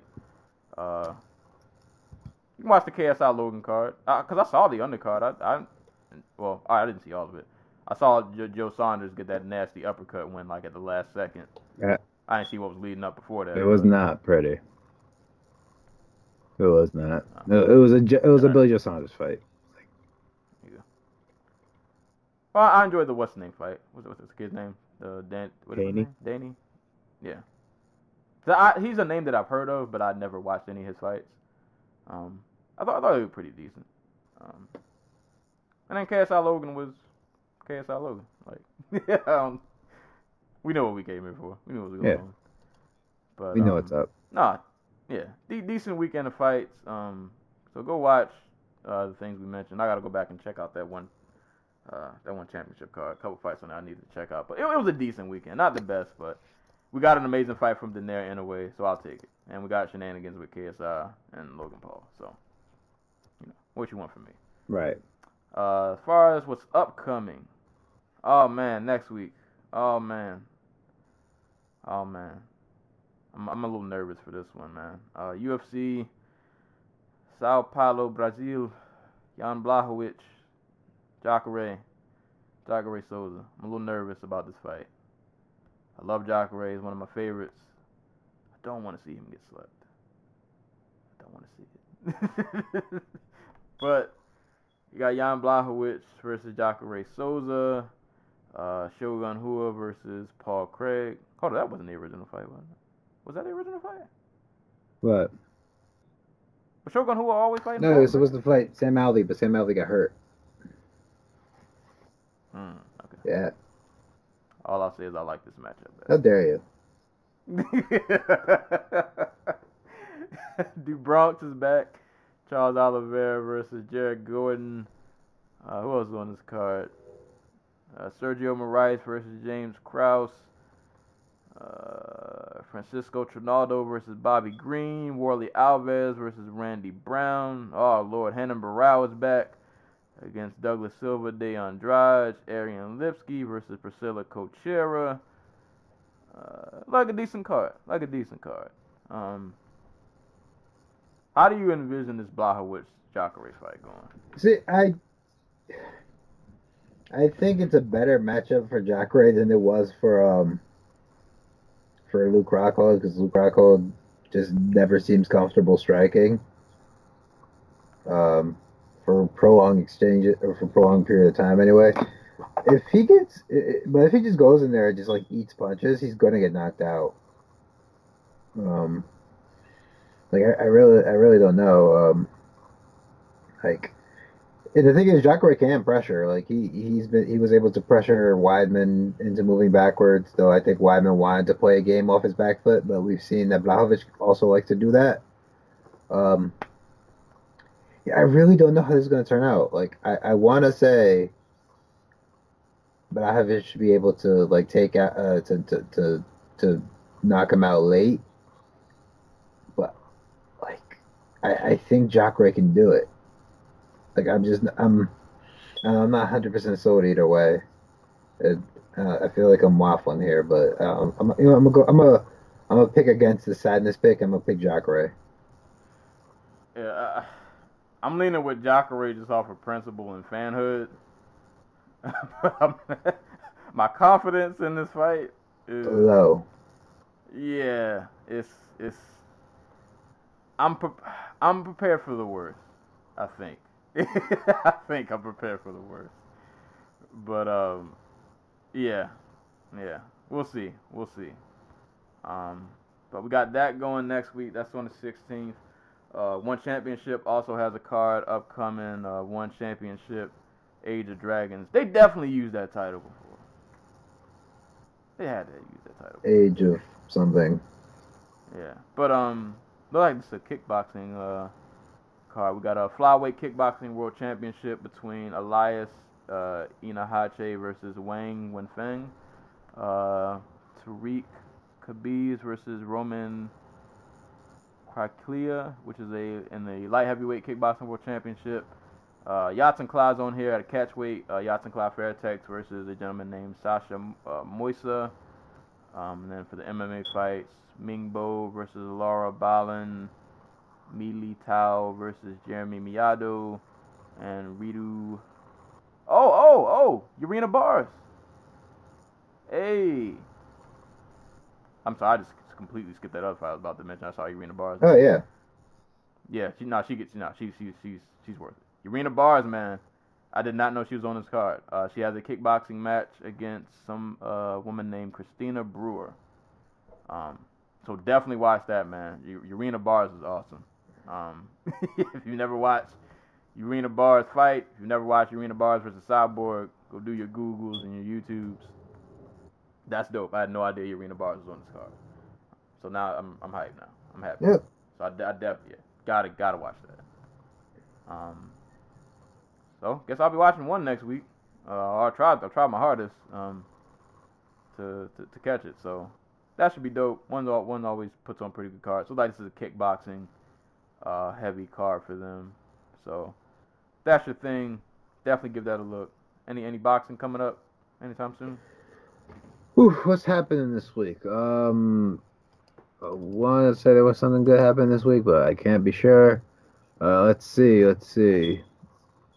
Oh, Delfine Persoon, uh, you know, the woman who should have beat Katie Taylor uh, a couple months ago, a few months ago, she'll be fighting on Monday um, against Helen Joseph. So if you're uh, listening to this on Monday or Tuesday or whenever it comes out, you know, give that, well, go seek that out because it's probably going to be really good. Um, Nothing this week that pops out, but we do have the um the Wilder fight that's coming up in two weeks. Hey.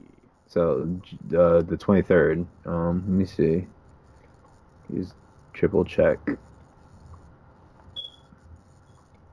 Yeah, no, it looks looks like we're uh there's not a lot happening next week for boxing.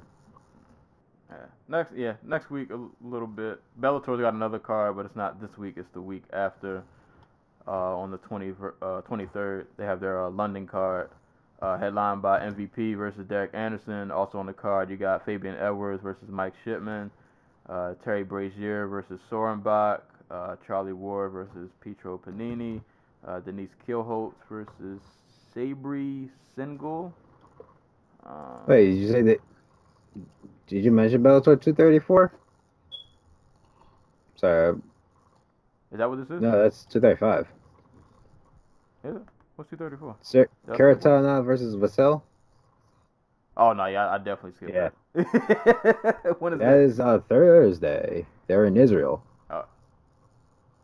Oh, I completely looked over. Yeah. Uh, so we got Lynn Vassell versus Sergey Kharitonov at heavyweight for some reason. For Vassell, whatever.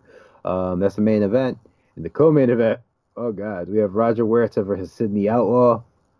Let's go. Uh, in the uh, in one of the other um, main card fights, we got former featherweight title challenger Olga Rubin versus Sinead Kavanagh. Uh, we have Austin Vanderford, uh, Paige VanZant's husband, against Russian Grachik Bozinian.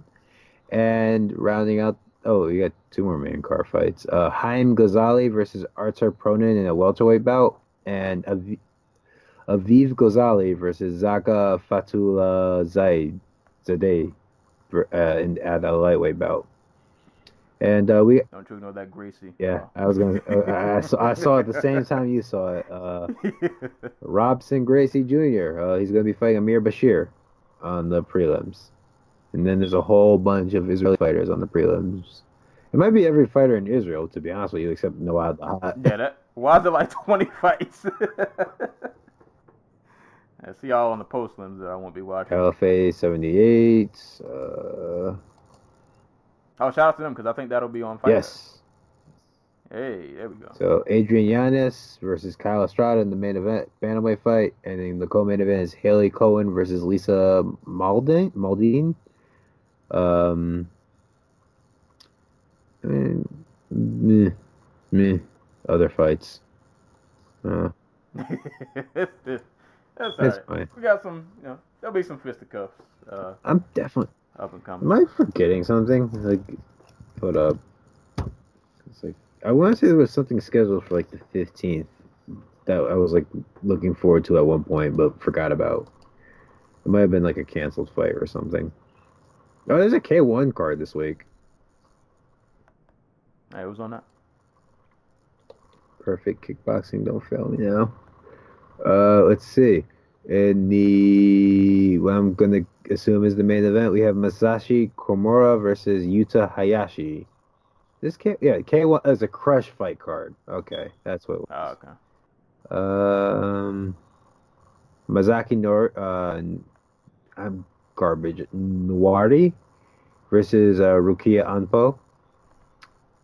Uh,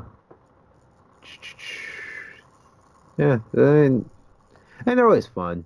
So uh, if you Yeah, Krush cards when I do get a chance to watch. Uh, they're always whether you time. can watch on repeat or um I don't know, uh you catch a live stream somehow, you know, give it a watch.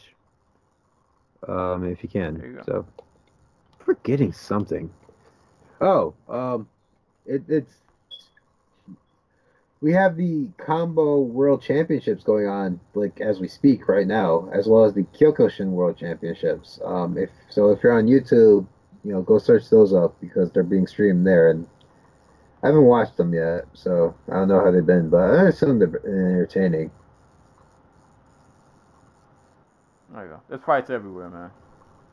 Really, if you want to, if you want fights, we got a YouTube channel, man. Subscribe to all the fight promotions and just let YouTube recommend you all the fights, cause that's what I do. And they've consistently been sending me some heat. There's always a lot of fights out there, man. Uh, always some fights to watch. Um, but that's pretty much, I guess, we got all for today's show. Uh, so we can go ahead and go with a fight recommendation before we get out of here. Uh, oh, was I terrible and did not did I not write my fight recommendation down? And I just spent this whole pre meet. Oh, there we go. I was about to say I thought I wrote this down.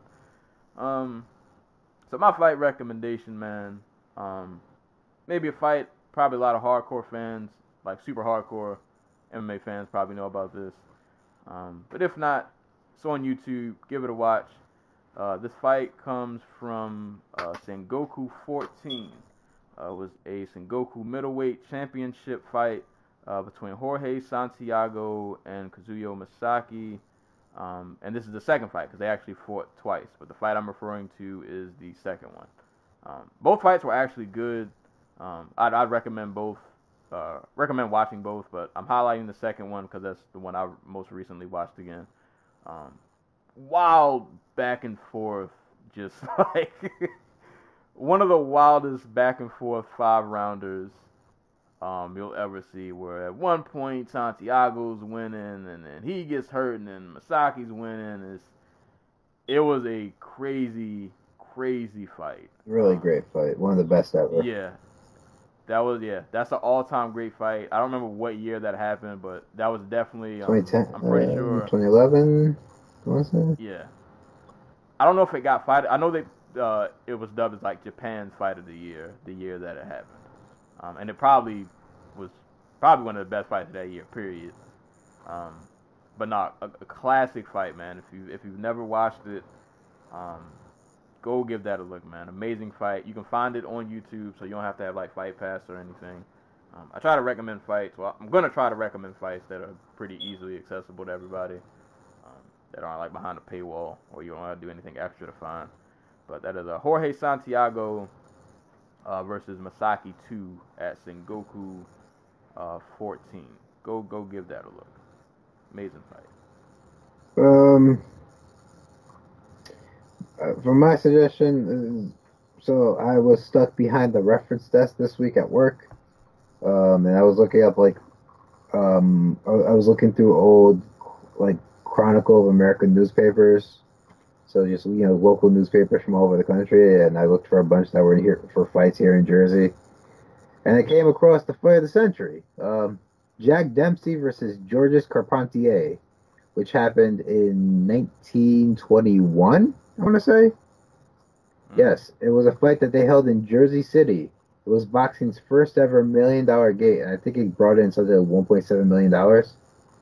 Um, and it took place at the Boyles 30 Acres Arena, which no longer exists. Um, I think it's a housing project now, but um, it was in front of like 80,000 people. Mm. Yeah, and it made That's that's a yeah. Um, it's really funny now because like Carpentier is 5'11 and a half inches tall and like 178 pounds, and Dempsey's like 190 pounds and like six foot tall, maybe six foot one. Um, so it's like, oh, these guys are like light heavyweights by today's standards, but they were the best heavyweights on the planet back then. But um, I, I said just go give it that watch. Just you know, if you're into boxing history, if you're into you know getting to know boxing history, um, you know these, these are the fights you should be watching. Like you know the- these landmark occasions, and you see how the sports really evolved. You know something really crazy? Um, like so, we, we shoot fighting or MMA has existed in a lot of different forms throughout the year. But like if we're just gonna, you know, I guess like we can go back to the '80s with like Shooto and stuff like that. Hmm. But like Carpentier, um, Dempsey did not take. Like if you were to look at the start of MMA to now, it's not that far off from where Dempsey Carpentier was, from like the beginning of like like um, Queensberry rules boxing, where like you wear gloves and stuff. Yeah, so I, I don't know. I just found that crazy. Hey man.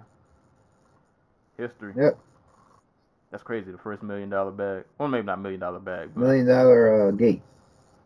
and that back then probably was like a huge. I imagine that that probably was a huge deal back then. hmm Um, but yeah, it's probably in black and white too. Black and white fights are always funny. Was that in black and white? Had to be. Yeah, it's yeah, it's in black and white. There we go. I don't know why I find like the black and white fights fascinating. I think it's because they're always like they're always sped up. Right, like the frame rate always looks like really like it, I don't know. It's it's really weird to look at, but like it, it holds my attention. Um, I used to think like Babe Ruth was like really fast, but I was just like, oh no, it, it, it's, just, it- it's just the way they shot the video. In reality, like every little five year old now runs faster than Babe Ruth. Yeah, But you know they they sped him up, so we didn't we didn't know what was going on. Shout out to Babe Ruth. But uh, yeah, there you go. Those are our fight recommendations. So do your Googles and your YouTubes, uh, and go watch. Um, and I guess before we leave, uh, closing thoughts. Um, I actually meant to mention this earlier, uh, but shout outs to the homie Puds. Uh, Marius uh, Pudzianowski. He fought at KSW this weekend. I was mad because I for- forgot it was a thing and I missed it. Um, but I got the zone, so I'll, I'll go back and watch it. It was only two rounds. Uh, but uh, the homie Puds, one of the greatest heavyweights of all time, he defeated social media star uh, Erko Jun Yeah. I don't know who that is, but he got him out of here uh, uh, via ground and pound. I think it was in the second round. Uh, but apparently there were shenanigans in this fight of somebody grabbing a cage. Uh, I don't know. It's, you know, it's a Puds fight, man. But, uh, happens. Yeah, shout out to Puds. out here, out here winning fights. One, one of the greatest heavyweights of all time. Poland's Uh, biggest sports star. Right. so that's my my closing thought, man. Shout, shout out to Puds. Nah, I already gave a shot to. Uh, God, I should have looked this dude's name up. Uh, you know, Cuomo, and then the mayor of New York, uh, and then I guess the NYPD for what they're doing to the New York subway system. is it's ridiculous. I don't know if you've seen any of the videos. Don't they have like cameras on like every? Well, they, they've been putting up turn. like these like thousands of dollars worth of cameras and stationing like NYPD officers down there who get paid you know thousands of dollars to be there, um, for like fine skippers and like how much money they're spending like for like for turnstile jumpers and like for how much money they're spending, like they're not gonna make it back. Right. So it just seems stupid. And, and just cruel, to be honest with you. Yeah. Pe- people people think it'll yeah it's not gonna solve any of the quote unquote problems they think it's gonna. Yeah, it's just yeah. Yeah, you- you're dumping a lot of money into something that you're probably not gonna see your any kind of return. on. And shouts to the uh, the janitors at the uh, LA uh, Staples Center who had to um, clean up after that crowd last night. Because It's a crazy crazy place, man. LA is wild. But uh, that's all we got for uh, today's episode, man. Um, so as always, give the show a listen. SoundCloud, YouTube, Apple Podcasts, Spotify, iHeartRadio, iHeartRadio, uh, Google Play. How are we on iHeartRadio? I don't know. I just searched this and we were there. I didn't. I didn't post this there, but we're there somehow. but uh, listen to us on those platforms and many more. Send questions to Dojo Talk Podcast at yahoo.com. Uh, give us a look on social media at the Dojo Talk Podcast Facebook page as well as the Instagram page. Follow me on Twitch if you want to see some Death Stranding gameplay at Serial Sensei. You can also follow me on Twitter at the same handle. Follow the Anti Cool on Twitter at GC Zeus. And if you want to support me, buy my book, The Outlaw Chronicles, 99 cents. Digital copy, 8.99 physical. You can find that on Amazon. Uh, that's all we got for today. You guys bundle up, stay warm. It's burr outside. but I'm gonna get out of here. We're gonna get out of here. So as always, anytime people are being punched and or kicked in the face, we will be there to talk about it. And until next time, we will catch you guys later.